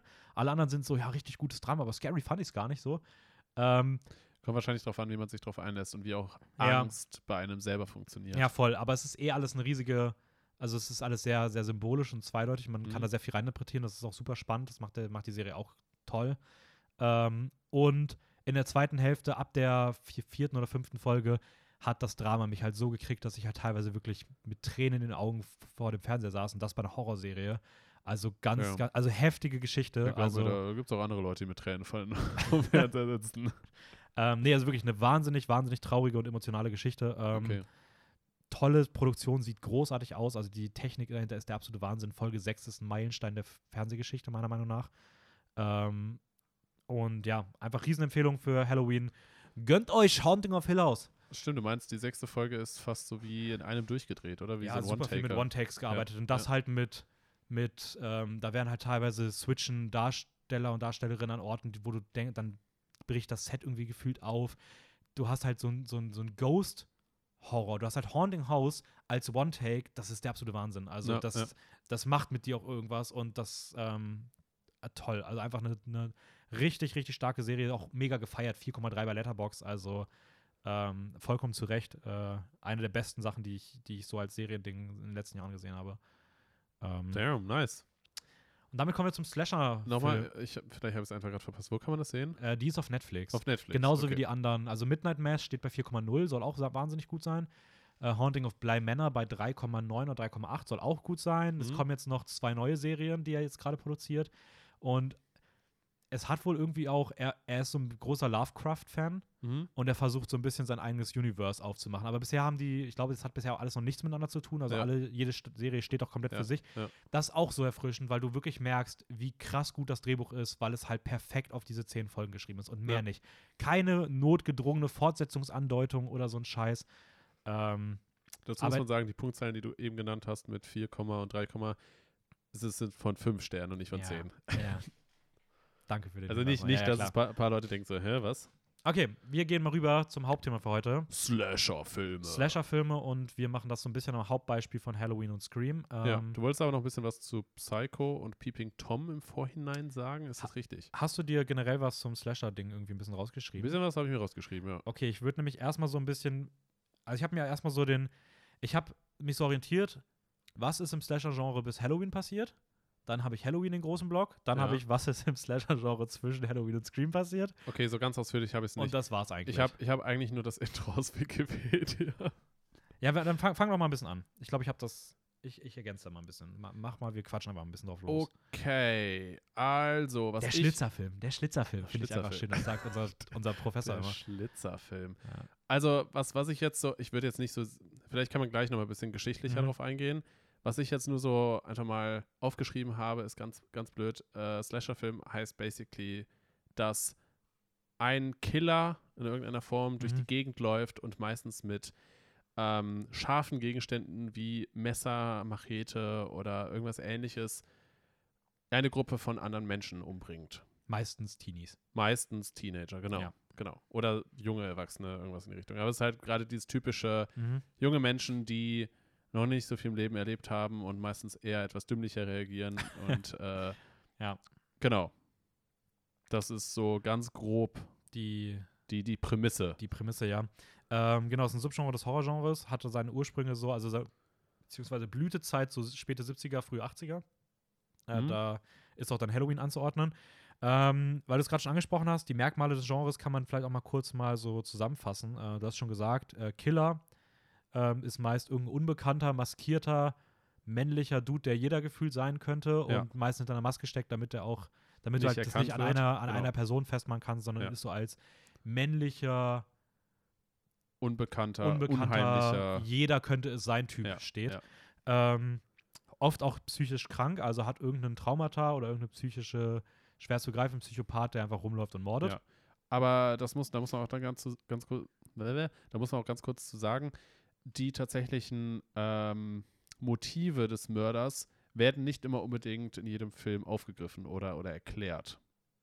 Ja, voll. Also du weißt Genau. selten, wa- also du erfährst, du denkst dir so, du denkst eher, was dahinter steckt, es wird dir nicht ja, erzählt. genau. Aber was halt, Meistens wird es einfach nur mit psychopathisch abgetan. So. ja, und halt, was halt auch immer ein sehr starkes Motiv ist, ist halt, dass, gerade weil du auch gesagt hast, die Waffen sind meistens so Hieb-Stichwaffen irgendwie, dass ja. es halt dadurch immer irgendwie sexuell motivierte Morde sind. Also Stichmorde. ah, dass man meistens immer auch irgendwie nackte Haut in der Form sieht. Ja, nicht nur oder? das, aber generell der Mord mit Messer, das Eindringen des Messers Ah, in irgendwas ist okay. halt ja so ein. Okay, Man, okay. in, in der Filmwissenschaft sagt man halt penetrativer Tod, dass du halt irgendwie etwas reinstichst, in, Ja. halt in dem Fall in. Frauen. Aber das ist halt auch, ähm, wenn du dich halt so mit so, keine Ahnung, so was, diese ganzen Crime-Podcasts und sowas, Ja, ja, ähm, da wird ja auch mal gesagt, wenn ein Mord mit Messer ist halt meistens halt ein sexuell motivierter Mord, irgendwie was. Ähm, und das, gerade wenn es halt nicht aus einer, aus einer ähm, spontanen, so, du greifst einfach was einen Stich Ja, zu, aber ja. wenn du halt so wie die Killer halt hinterhergehst und das halt deine gewählte Tatwaffe ist, ist das halt immer ein sexuell motivierter Mord. Und das gerade das Sexuelle hat ja auch in den Slasher-Filmen meistens eine recht hohe Bedeutung, ja, weil sobald die Kinder sündigen, wird, wird gemordet. Also, Das, Ähm, ist, das ist richtig. Genau, die Slasher-Filme haben oft eine, oft eine subjektive Kamera, also du siehst irgendwie aus der Sicht des Mörders. Mhm. Ähm, und auch, Dementsprechend, achso, äh, sorry. Nee, alles gut. Was wolltest du sagen? Dementsprechend ähm, ist auch, sage ich mal, aus Sicht des Publikums meistens mehr Wissen vorhanden als aus Sicht der Mhm. Teenager. Das heißt, man selber als Zuschauer, oder es wird viel mit den, mit eigentlich den Ängsten der Charakteren gespielt und als Zuschauer sp- spürst du das zwar, aber hast immer das Wissen, dass meistens gezeigt wird, wo der Mörder sich befindet und dass deswegen Anspannung aufgebaut wird, weil man mehr weiß als die Charaktere Ja. selber.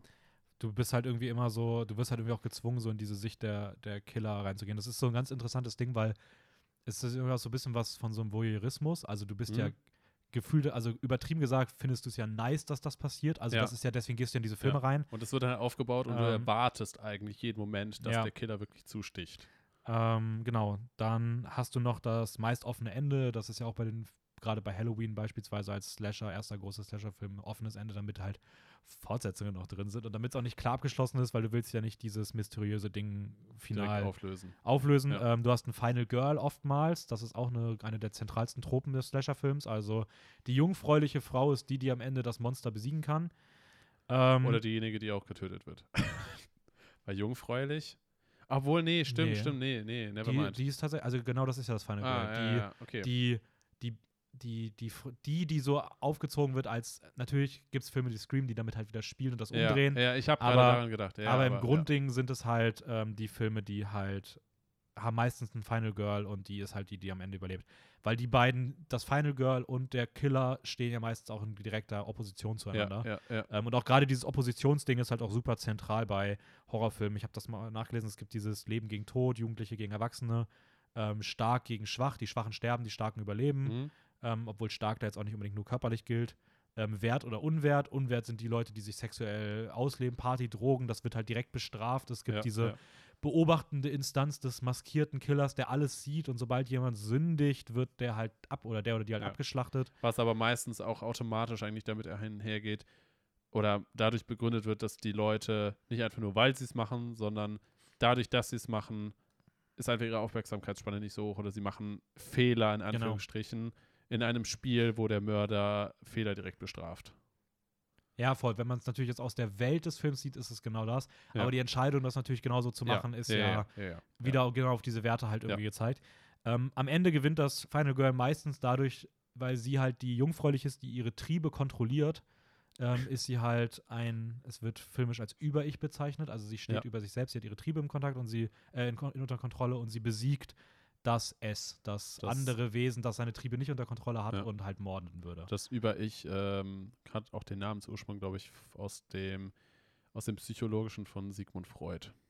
Naja. Der Euer intellektueller Podcast. äh, ich glaube, ich laber jetzt keine Scheiße, aber ich meine, ja, kann, kann gut sein. dass das, das, das Freud halt unterteilt in Über-Ich, Ich und Es. mhm. Und dass das S halt quasi nur diese, diese wirklich absolut körperlichen Triebe sind, denen man halt quasi eigentlich nachgeben möchte, aber das Über-Ich halt quasi dafür sorgt, dass man es irgendwie halt nicht tut und Ja. aktiv die Kontrolle behält. Ja, und genau diese beiden Positionen spielen halt die Slasher-Filme oft gegeneinander aus. Ähm, genau, du hast eben gerade schon gesagt, ich wollte noch kurz was über die Ursprünge sagen. Also eigentlich alles angefangen hat so im wichtigen, also es gab auch schon vorher was, aber das erste Nennenswerte meiner Meinung nach ist halt das wichtige Horrorfilmjahr 1960. Ähm, Alfred Hitchcocks Psycho und ähm, der Film Peeping Tom. Zwei Mhm. ganz, ganz wichtige Vertreter, die die ersten, die die ersten sehr zentralen Merkmale des späteren Slasher-Films halt etablieren. Äh, beispielsweise Peeping Tom war der erste Film, der jemals sich in, der jemals so eine subjektive Kamera ähm, POV-Shots aus Sicht des Mörders gezeigt hat. Es geht um einen Dude, der ähm, der Frauen umbringt, dabei immer mit der Kamera filmt und sich gerade auf die und so eine Art Dokumentarfilm über seine eigenen Morde dreht. Damn. Und ähm, dafür geil. sehr sich sehr stark an die sehr an den Augen ähm, der der der seiner Opfer halt ähm, Ergötzt. ergötzt. Äh, gleichzeitig ist er aber auch voll das Kind geblieben, also ein ganz kindlich naiver, trinkt die ganze Zeit Milch, Milchbubi etc. Aber das, das ist ja auch ein typisches Merkmal für, für Ja, mal so, genau, genau. So Das- deswegen also- später, ja. Das waren so die ersten Vorreiter. Du hast dann Ja. halt bei, ähm, bei Psycho die, den, den, den Psycho-Killer ähm, und das sind halt so die ersten Sachen. Ähm, auch wichtig waren die Giallo-Filme. Das ist ein italienisches Genre, italienisches Thriller-Genre so ein bisschen. Ähm, war so der direkte Vorfahre des Slasher-Films. Es werden hübsche Frauen durch meistens maskierte Killer gemordet in äh, sexuell aufgeladenen Akten, die im Mittelpunkt des Films stehen. Also die Morde sind das Zentrum des Ganzen und ja, Ja. das war Ja, so das. Erste. Ähm, Ja, Wi- Wikipedia sagt auch ganz nett, äh, dass so der Peak von, von äh, Slasher-Filmen so 1978, was auch das Jahr ist, in dem Mhm. Halloween erschienen ist, und äh, 1984, also so diese sechs Jahresspanne ungefähr sind, weil da wohl viel gerade in diese Richtung erschienen ist und ausprobiert wurde. Und ähm, darunter zählen dann zum Beispiel auch Filme äh, wie Halloween, den ich auch gerade schon genannt hatte, Fr Friday the 13th. ja, der soll das Genre dann, der soll dann das aus Halloween nochmal eine Spur perfektioniert haben. Ähm, Ah ja, okay. Der ist von 1980, das heißt zwei Mhm. Jahre später erschienen. Äh, Nightmare on Elm Street, 1984. Ich würde sogar fast sagen, das sind wahrscheinlich aus der Zeit so die drei ganz großen Namen. Ja. Ähm, Die wurden ja auch so genannt als, als Peak quasi. Ja. Das heißt, dass sie eigentlich dieses Genre mehr oder weniger am meisten wahrscheinlich geprägt haben für folgende. ja. Kurz, vor, Jahre. kurz vier Jahre vor Halloween kam dann noch Texas Chainsaw Massacre. Genau. genau. Das war so der erste, der das Final Girl wirklich etabliert hat, weil das ist dann auch Teenie-Gruppe wird von, ist aber noch eher so Backwood, also Hinterwäldler, die, du kommst irgendwo hin und da leben einfach die Zurückgebliebenen, Ja, die ja. dann einfach dich alle abschlachten, weil sie eine gestörte Familie sind. Ähm, ist noch ein bisschen was anderes, aber ähm, da war es halt trotzdem so, dass das, dass gerade die, die Dynamik in der Teenie-Gruppe halt sehr Slasher-Film typisch war, ähm, sobald du sexuell gesündigt hast, wirst du umgebracht. Äh, du hast diese typischen Stereotype in der Teenie-Gruppe und das Final Girl hat am Ende, ist halt am Ende die, die dann am Ende noch überbleibt. Ja. Ähm, und dann kam Halloween 1978. John Carpenter, ein geiler Regisseur, ich liebe ihn. Mhm. Ähm, er hat auch schon The Thing gemacht. Kennst du den? ich habe ihn noch nicht gesehen, aber ich weiß grob, geil. grob inhaltlich, Sehr. Oldschool-Effekte, aber cool.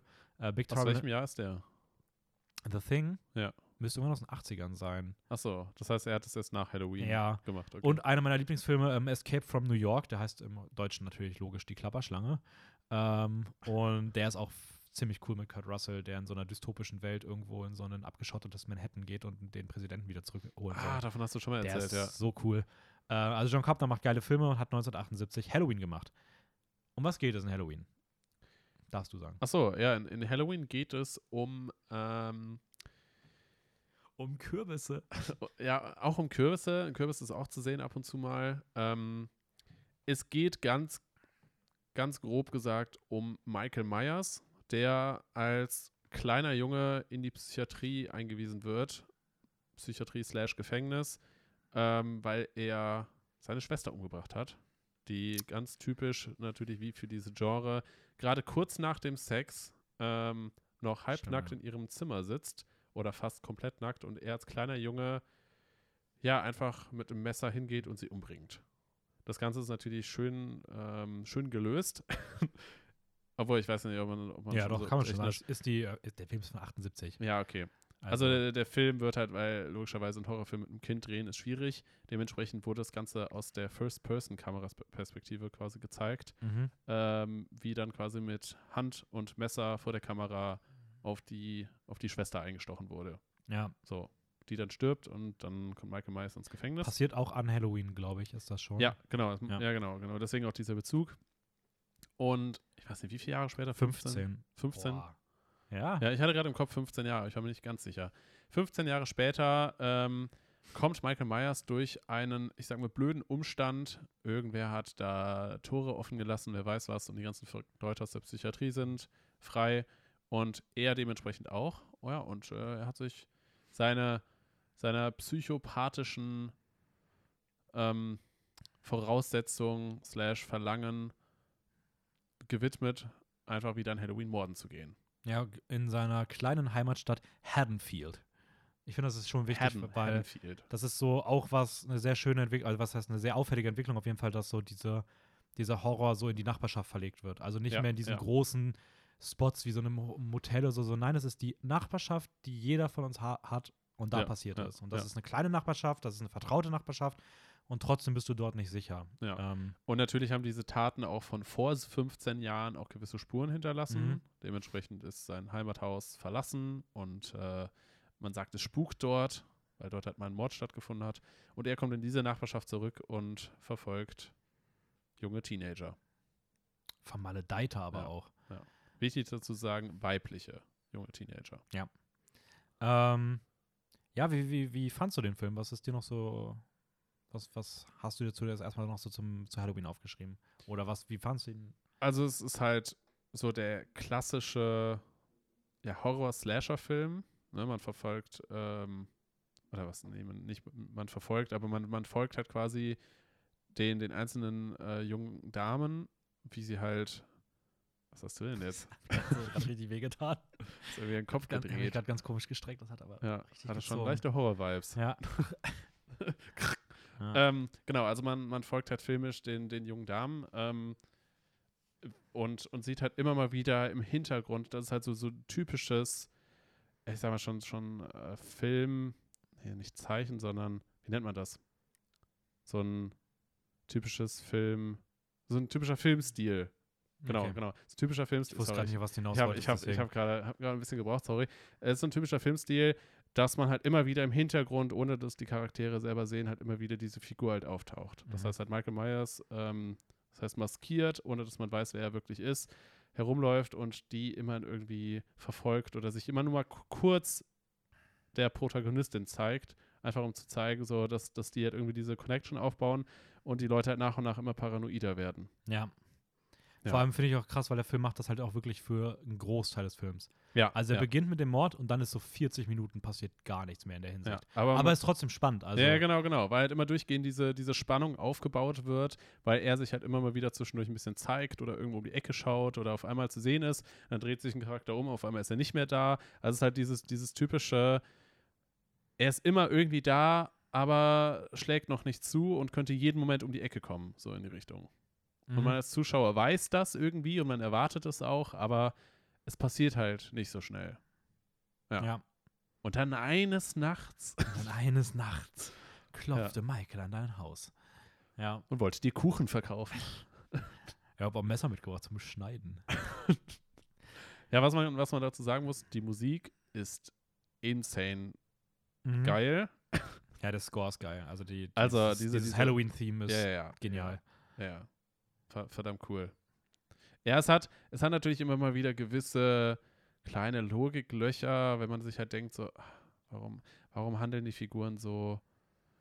Wenn man, wenn man sich wirklich in so einer Situation befinden würde, klar, wenn es um Leben und Tod geht, dann vergisst du auch manchmal Logik, aber Ja. ja, Ähm, ja, Jamie Lee Curtis, noch eine schöne Hauptrolle, finde ich, darf man auch mal betonen. Die hier, die, die, das Mädel spielt, auf das wir die ganze Zeit blicken, das Ah, Final Girl. okay, ja, ja. Ähm, die kennen wir beispielsweise auch aus heutigen Produktionen, so aus Knives Out, hat für Carpenter aber auch bei Escape from New York dann nochmal vor der Kamera gestanden. Ähm, ist danach auch bekannt geworden als Scream Queen.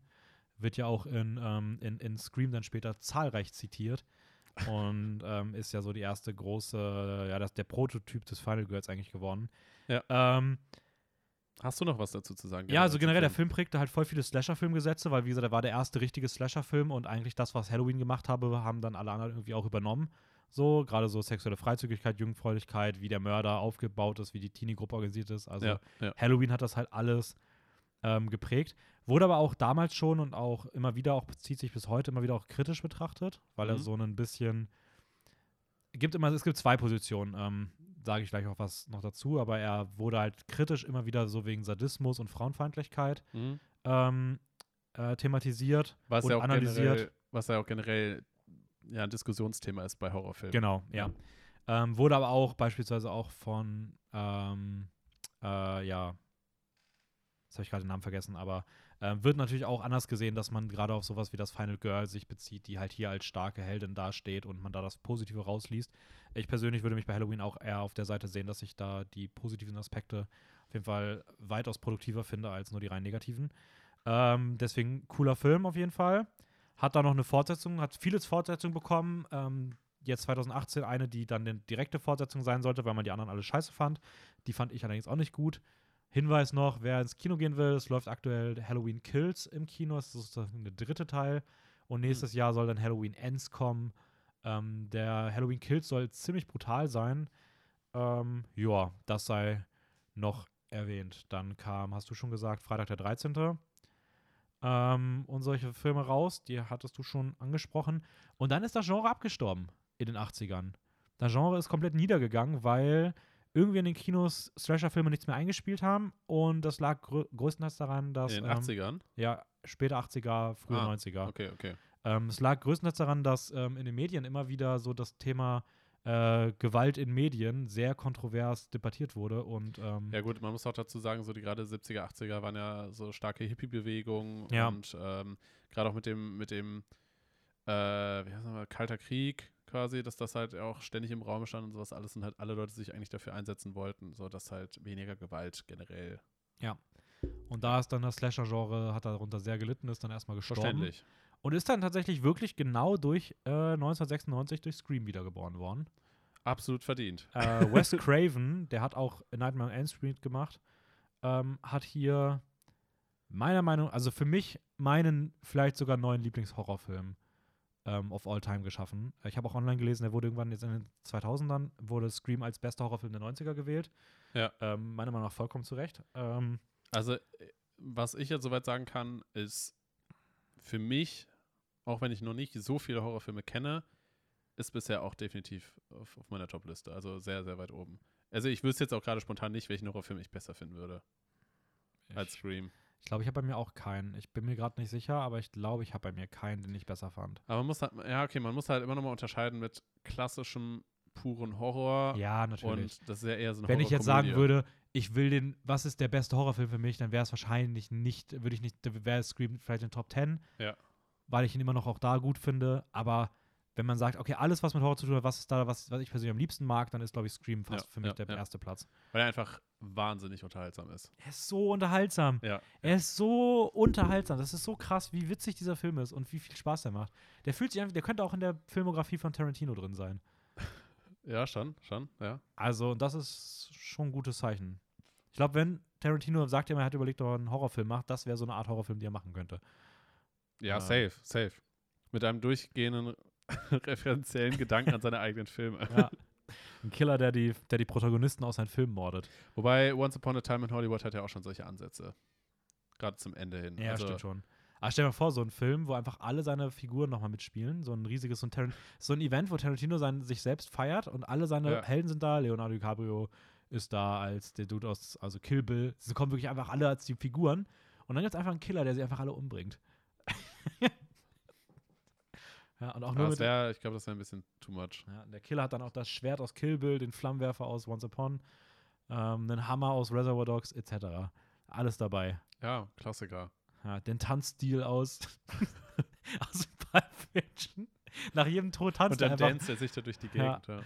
Ja. Ähm, ja, anyways, ähm, magst du noch mal kurz sagen, um was es in, in Scream geht? ja, Scream hat, ich sag mal ganz grob ähnliche, einen ähnlichen, ja, schon fast einen ähnlichen Aufbau wie, wie in Halloween. Das heißt, Mhm. es ist ein typischer Slasher-Film in, dem, in der Form. Ein, ein Mörder, der als Ghostface betitelt wird, läuft durch die Gegend und hat, äh, ich weiß nicht, wie man es am besten beschreiben kann, hat auch so eine Maske auf, das halt wie so ein langgezogenes Geistgesicht aussieht und äh, ein komplett schwarzes Cape. Mhm. Also fast, fast so eins zu eins wie der Tod so typisch Mhm. porträtiert wird. Äh, fehlt halt nur noch die Sense. Statt einer Sense hat er ein Messer in der Hand. Ja. Kleine Sense. Eine kleine Sense. Babysense. hat eine Babysense in der Hand. Genau, und, und schnetzelt sich halt dann auch quasi durch, durch die Gegend. Vorzugsweise durch die, durch die Mädels einer Durch- kleinen ja. Stadt. ab und zu geht auch mal ein Typ drauf, ähm, der dann so wie so, so, so, so Gemüse mit beim Fleisch dabei ist. Ja. aber wird halt auch weggeschnetzelt. Ähm, weil du gerade gesagt hast, eigentlich ein typischer Slasher-Film. Ja und nein irgendwie so. Ja, ne? ich also weiß. es ist so Ich mein- augenscheinlich ein typischer Slasher-Film, der gleichzeitig aber auch genau das Gegenteil eigentlich von dem weiß, ist und ich macht. weiß, ich weiß. Aber Ähm, um, um zu verstehen, ja. worum es geht, handlungs, handlungstechnisch, ähm, so vom Plot ganz grob. Ja, es ist halt ein Killer, der rumläuft, maskiert Mhm. ist und Menschen umbringt.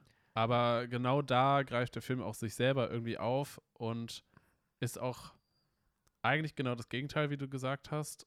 Und dient eigentlich mehr so als, als selbstreferenziell und greift auch das ganze Genre irgendwie so auf und ähm, er reflektiert sehr viel selber innerhalb des eigenen Filmes darüber. Das heißt, der meiste Dialog geht tatsächlich sogar um genau dieses Thema, wie der Film selber funktioniert und das Genre funktioniert und wie eventuell der Plot selber sogar enden wird. Ja, heißt- genau, also das, genau so kann man es eigentlich gut zusammenfassen, dass halt der Film ist halt durchgehend irgendwie ein Slasher und dann, als irgendwann so unsere Haupt-Teenie-Gruppe etabliert ist, um die wir uns jetzt sorgen sollen, auch rund um die Protagonistin, gespielt von Neve Campbell, die das echt extrem gut macht, ähm, da fängt halt diese Teenie-Gruppe an, halt, die bekommen die Morde mit und fangen jetzt halt an, selber zu überlegen, hey, was könnte dahinter stecken, wie sollten wir uns nicht verhalten, witzeln so rum, ja, in Halloween ist das und das passiert, das dürfen wir halt Ja. vermeiden. Äh, du kannst nicht das machen, was Jamie Lee Curtis gemacht hat. Ähm, und fangen halt an, diese ganzen, sie reden dann immer von den Regeln des Horrorfilms und sowas Ja, ja. und Und kommentieren greifen- die halt selber ja, und greifen, und die greifen da- auf. ja, ja, und der genau, Film genau. spielt dann wiederum genau damit und ähm, er wird dann halt einfach irgendwann unfassbar lustig und wird wirklich richtig, richtig kultig. Gerade wenn dann noch die Nachrichtensprecherin dazu kommt und der Film so mit Bild in Bild arbeitet und ähm, irgendwie das Publikum gefühlt auch noch dann teilweise direkt anspricht und einfach so seltsame und weirde Sachen passieren, die so lustig sind. Ähm, Ja, und gefühlt, gefühlt ist dann jede Dialogzeile schon fast so ein, so ein Legendary Quote, den man halt irgendwie Ja. rausnehmen könnte. Und so als What the fuck, was, was passiert hier gerade? Und ähm, sie kommentieren dann halt teilweise selber die Sachen, die gerade passieren, mit den Worten so, ja, scheiße, wenn ich das und das jetzt mache, dann gehe ich ja drauf. So in die Richtung. Und dann Ja. macht das aber trotzdem jemand und geht drauf. ja. So. Oder halt dann wiederum auch Oder genau auch dann halt nicht. Eben auch nicht, genau, genau, weil dann halt genau mit diesen Erwartungen gespielt wird mit dem Zuschauer. Das heißt, diese ständige, dieser ständige Dialog von Film über seinen eigenen Film innerhalb des Films und dieses Spielen mit dem Zuschauer, mit den Erwartungen vom Zuschauer ist super interessant und macht diesen eigentlichen ursprünglichen Horrorfilm schon fast zum Comedy-Film mit Slasher-Elementen. Ja, aber die Slasher-Momente sind aber auch gut. Ja, also, die sind auch. also ich muss sagen, ja, am ja. Anfang schon so die, die visuelle Härte so dahinter, wenn du dann so ein bisschen so Gedärme und so einen. Scheiß siehst, ist schon eieiei, muss ich ganz ehrlich sagen. Da waren noch ein paar gute Jumpscares dabei, die cool sind, weil sie irgendwie auch passen. Ja. Ähm, Boah, ich weiß noch genau, am Anfang, ich habe den Film alleine geschaut bei mir im Zimmer und ich habe mich so schön in die Decke eingemummelt auf dem Bett und dann den Fernseher angemacht und so, ja, hm, mal schauen, worauf das jetzt so hinausläuft. Hat mir gerade so, so ein, irgendwie ein Glas Wasser oder ich weiß nicht, ne, also so ein Glas in der Hand, weil ich schon so, so, so ein- Drittel rausgetrunken hatte und auf einmal kommt so ein, so ein richtig heftiger Jumpscare und ich weiß nicht mehr genau in welcher Szene, aber ich habe mich so hart erschrocken, dass ich das Glas so halb fast ausgeschüttet habe. ja, einfach richtig gut. Ja, Aber es war halt zum Glück auch nur Wasser. war zum Glück nur Wasser, ja. Aber ja, trinken bei Horrorfilmen, das hatte ich auch bei, bei, bei Haunting of Hill House die ganze Zeit. Dass ich halt die ganze Zeit irgendwie trinken wollte, aber mich nicht getraut habe, weil ich immer das Gefühl hatte, so, ah, kann ich jetzt trinken oder erschrecke ich mich gleich? Und gerade bei Haunting of Hill House, der, die arbeitet halt auch damit, dass das teilweise sehr aus dem Nichts kommt, weil es halt nicht so mit den Erwartungen spielt. Ja. Und das ist halt wirklich ganz, ganz schwer abzuschätzen, wann man trinken kann. Das hatte ich jetzt noch schlimmer, den scheiß Amityville-Horror, den ich geguckt habe für die Uni, ähm, der einfach, die, also ich habe glaube ich noch nie so, nie so schlechte Jumpscares gesehen, weil das ist wirklich so aus dem Nichts einfach Billigsteffekte, komplett unlogisch und einfach nur, du wirst einfach angeschrien gefühlt. Aber ohne dass es irgendeinen Sinn hat. Das ist wirklich nur so, als ob sie überlegt haben, okay, wir machen einfach random Sachen, damit sich Leute erschrecken. Das ist super anstrengend. Und dann auch mit so richtig lauten Soundeffekten, also so viel zu lauten Soundeffekten. Und das war so schlimm, weil ich hatte die ganze Zeit Durst und ich musste immer Stopp machen, weil ich einfach Ei, ei, ei. nicht trinken konnte, weil einfach dann einfach nur so ein Schlüssel zurückgezogen wird und einfach so ein mega lauter Soundeffekt drauf ist, wegen dem du dich dann irgendwie erschreckst. Und äh, super unangenehm, ja. Was ich auch noch dazu sagen wollte zu Scream selber, ähm, ich finde aber auch einfach den Killer Ghostface verdammt cool. Also alleine den Ghostface zu nennen, finde ich Mhm. irgendwie witzig. aber auch gleichzeitig, wie er irgendwie umherläuft und die einzelnen Leute umbringt, ist halt so, so goofy irgendwie. Also weil er die ganze Zeit auch irgendwie Ja. so, so komisch, so goofy halt durch die Gegend läuft und über irgendwie gefühlt viel zu lange braucht und teilweise auch ständig irgendwann irgendwas ab, von irgendwas abgeworfen wird. Das heißt halt, dass Ja. die Verfolger halt immer ständig irgendwas zurückwerfen oder irgendwelche Türen knallen oder sowas und er gefühlt immer von allem getroffen wird und deswegen irgendwie diese Verfolgungsszenen schon fast so, so komödiantisch irgendwie inszeniert sind. Ja, voll. Ja. Aber gleichzeitig halt trotzdem irgendwie, es, es schafft immer, die Balance zu behalten, nicht über, also nicht, Ja, nicht zu ja, ja, übertreiben ja. und ins Lächerliche zu rutschen.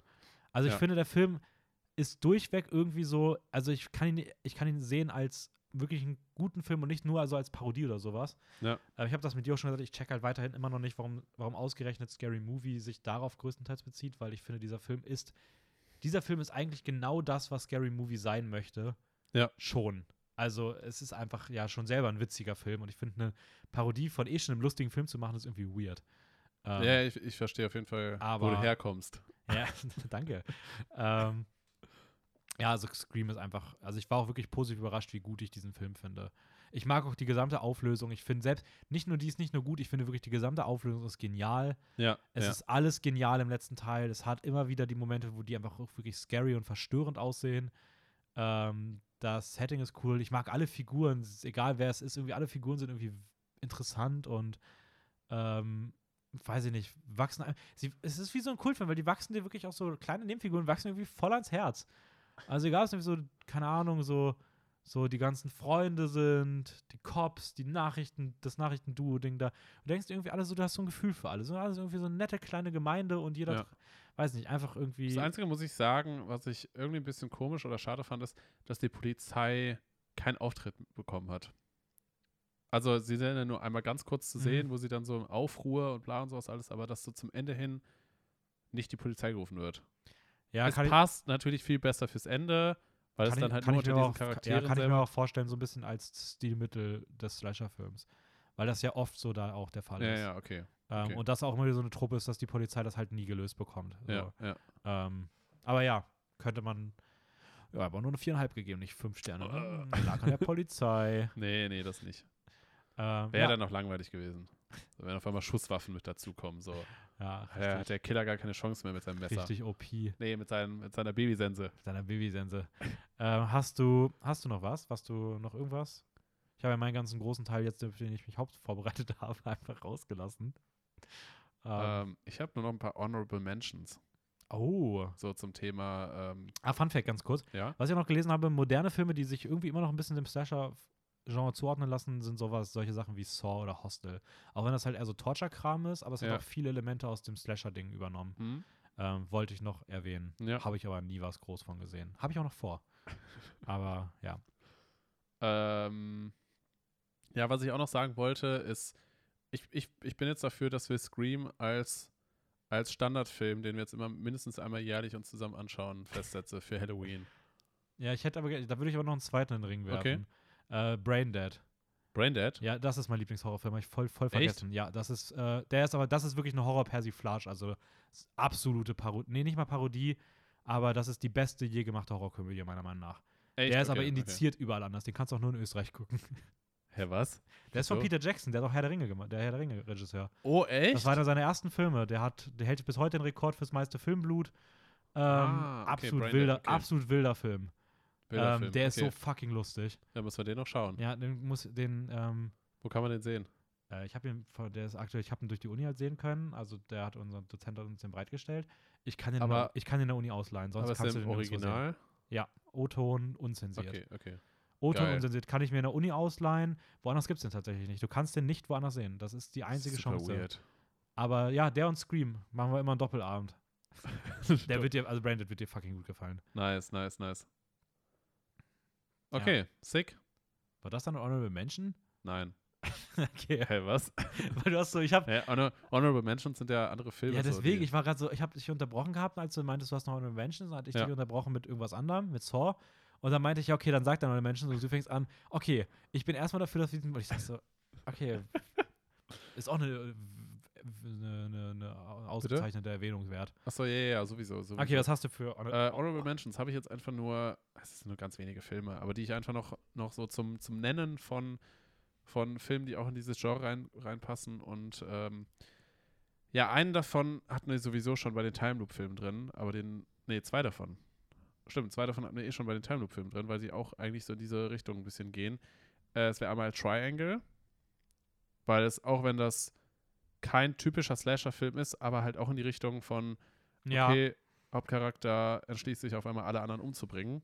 mhm. würde ich durchgehen lassen. Den ich anderen nicht. ähm, Happy Death Day? Würde ich nicht als Slasher-Film sehen. Echt nicht? Weil nur der Killer ja nur Jagd auf eine Person macht. Also es ist ja nicht diese Teenie-Gruppe, es ist ja eigentlich wirklich nur sie. Es ist eher so ein Killer, so Katz-und-Maus-Spiel zwischen zwei Hm. Leuten. Aber Slasher-Film, ich überlege gerade, ob, ob Slasher unbedingt auf eine Gruppe. Also finde ich irgendwie, finde ich irgendwie schon, es sollte schon wie so dieser eine Killer gegen mehrere. Also ich, äh, äh, es, weil sonst könnte man ja sagen, es ist irgendwie jeder Film, wo es einen Killer gibt mit einem Messer, ein Slasher-Film. Aber das finde ich halt irgendwie nicht. Okay. Aber, aber okay, es hat, es hatte mit Ele Triangle lass nicht durchgehen. Happy Death Day. Ich habe mir gerade auch überlegt, weil ich finde, in den letzten Jahren gibt es gar nicht wirklich mehr welche, die irgendwie groß in die Richtung gehen. Also Also ich finde die, Google, Google hat Happy Death Day auch dazu genannt. okay, man muss natürlich auch sagen, es gibt natürlich auch immer, Genre sind ja auch keine festen Grenzen. Ja, Also, ja. weil ich hätte jetzt auch sowas Ja. wie Fear Street beispielsweise noch aus dem, diesem Jahr jetzt. Ist auch sehr stark am Slasher-Genre orientiert. Ja, Fear Street habe ich nämlich auch hier stehen. Ah, ja, Aber den habe ich halt selber noch nicht gesehen. Deswegen, da wollte ich dich halt fragen, was, was du davon hältst. Ähm, boah, schwierig. Also, ich habe dem ersten Teil zweieinhalb Sterne gegeben, dem zweiten Teil drei Sterne und dem dritten Teil auch drei oder zweieinhalb. Finde sie aber trotzdem allesamt nicht schlecht und man kann sie sich als Reihe gut geben. Okay. Also, es ist wirklich Filme, die Spaß machen zu sehen. Ich finde, die haben immer wieder mal Momente, die ich nicht mag. Kann aber auch vorstellen, dass man die. Ich glaube, da, da muss man ein bisschen Hirn ausschalten und einfach nur so durch. Dann machen die Spaß. Es ist Mhm. fast schon so ein bisschen, bisschen leichte Trash-Note teilweise. Ja, also ja. deswegen sind die zweieinhalb auch gar nicht so ganz kritisch zu sehen. Ähm, ja, sind ganz. Also der zweite Teil war, hat mir am besten gefallen. Der war, teil- der war echt cool. Der hatte sehr. Der hatte auch tatsächlich so ein bisschen so wirklich so diese Halloween, nein, nicht Halloween, aber der hatte die krassesten Slasher-Vibes, fand ich. Ähm, okay. Okay. Der dritte war ein bisschen ein ganz wildes, hat, war teilweise cool, aber irgendwie dann sollte mega authentisch sein, war aber irgendwie genau das Gegenteil, aber irgendwie dadurch trotzdem besonders, hatte so dieses Mittelalter-Setting. Ja. Ähm, aber hatte so ein Drehbuch, ganz weirden Drehbuchentscheidung teilweise, die irgendwo dann dachtest so, okay, da ist irgendwie gerade gar kein roter Faden mehr drin, das ist gerade ein bisschen seltsam. Und der erste ist halt auch sehr typical Slasher gewesen, aber da haben mich halt teilweise die Figuren ein bisschen genervt. Das fand ich halt beim ersten Teil ein bisschen schade. Mhm. Aber visual auf jeden Fall teilweise eine gute Härte. Aber sind cool. Also ich, sehr modern. Ähm, kann man auf jeden Fall sich geben. Ist jetzt keine Riesenempfehlung, aber Ja, ähm, ja, ja. machen Spaß zu sehen. Ja, dann. Die 4 Street 3 Gibt es alle auf Netflix? Genau. Drei Teile. Ja. Alle dieses Jahr erschienen. Jede Woche kam einer raus. Das war so Ja, das Ding ja. von denen. Äh, sonst als letzte Honorable Mention, die ich noch habe, und das ist auch einfach eine persönliche Empfehlung, weil ich diesen Film einfach sehr, sehr cool, unterhaltsam finde, ist Tucker and Dale vs. Evil.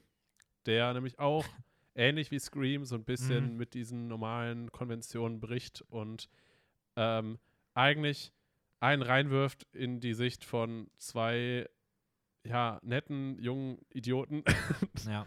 äh, die eigentlich nur in der, irgendwo eine Hütte sich gekauft haben im Wald und versehentlich von einer Teenie-Gruppe für Mörder gehalten werden und die Teenies sich anfangen, alle selber umzubringen.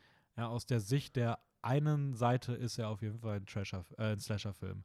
Ja, Also, genau, genau, damit genau. auch ein bisschen Aber er spielt dann halt Ja. auch genau mit diesen Erwartungen. Ähm, genau, weil, weil die beiden eigentlich den Teenies gar nichts machen wollen. Sie wollen eigentlich nur helfen. Einer Dame, die sich irgendwie durch, durch ein Versehen den Kopf angeschlagen hat und ohnmächtig geworden ist und dementsprechend haben sie die dann, ja, was sie dachten, das wäre eine gute Idee, mit zu sich nach Hause genommen.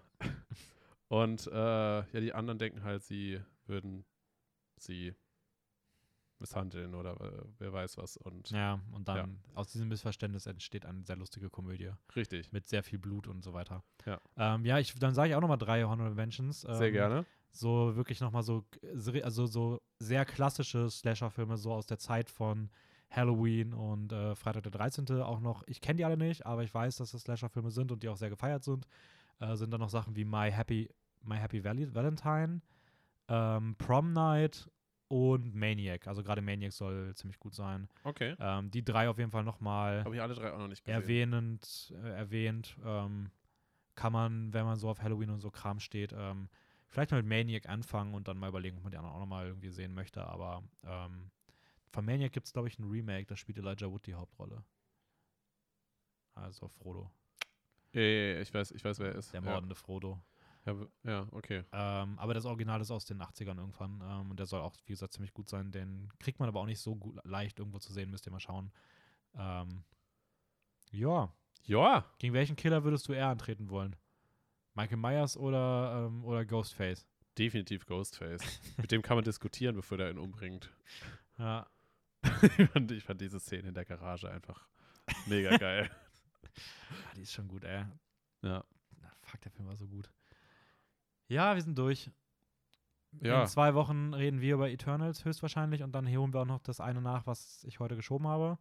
Nächste Woche probably Disney. Maybe verschiebt sich da noch irgendwas, aber ich gehe mal zu 99% aus, dass es dabei bleibt. Ähm, Sorry, das war das Mikro. Alles gut. Ist okay. Alles okay. Ist okay. Schaut Haunting of Hill House. Das ist meine Empfehlung.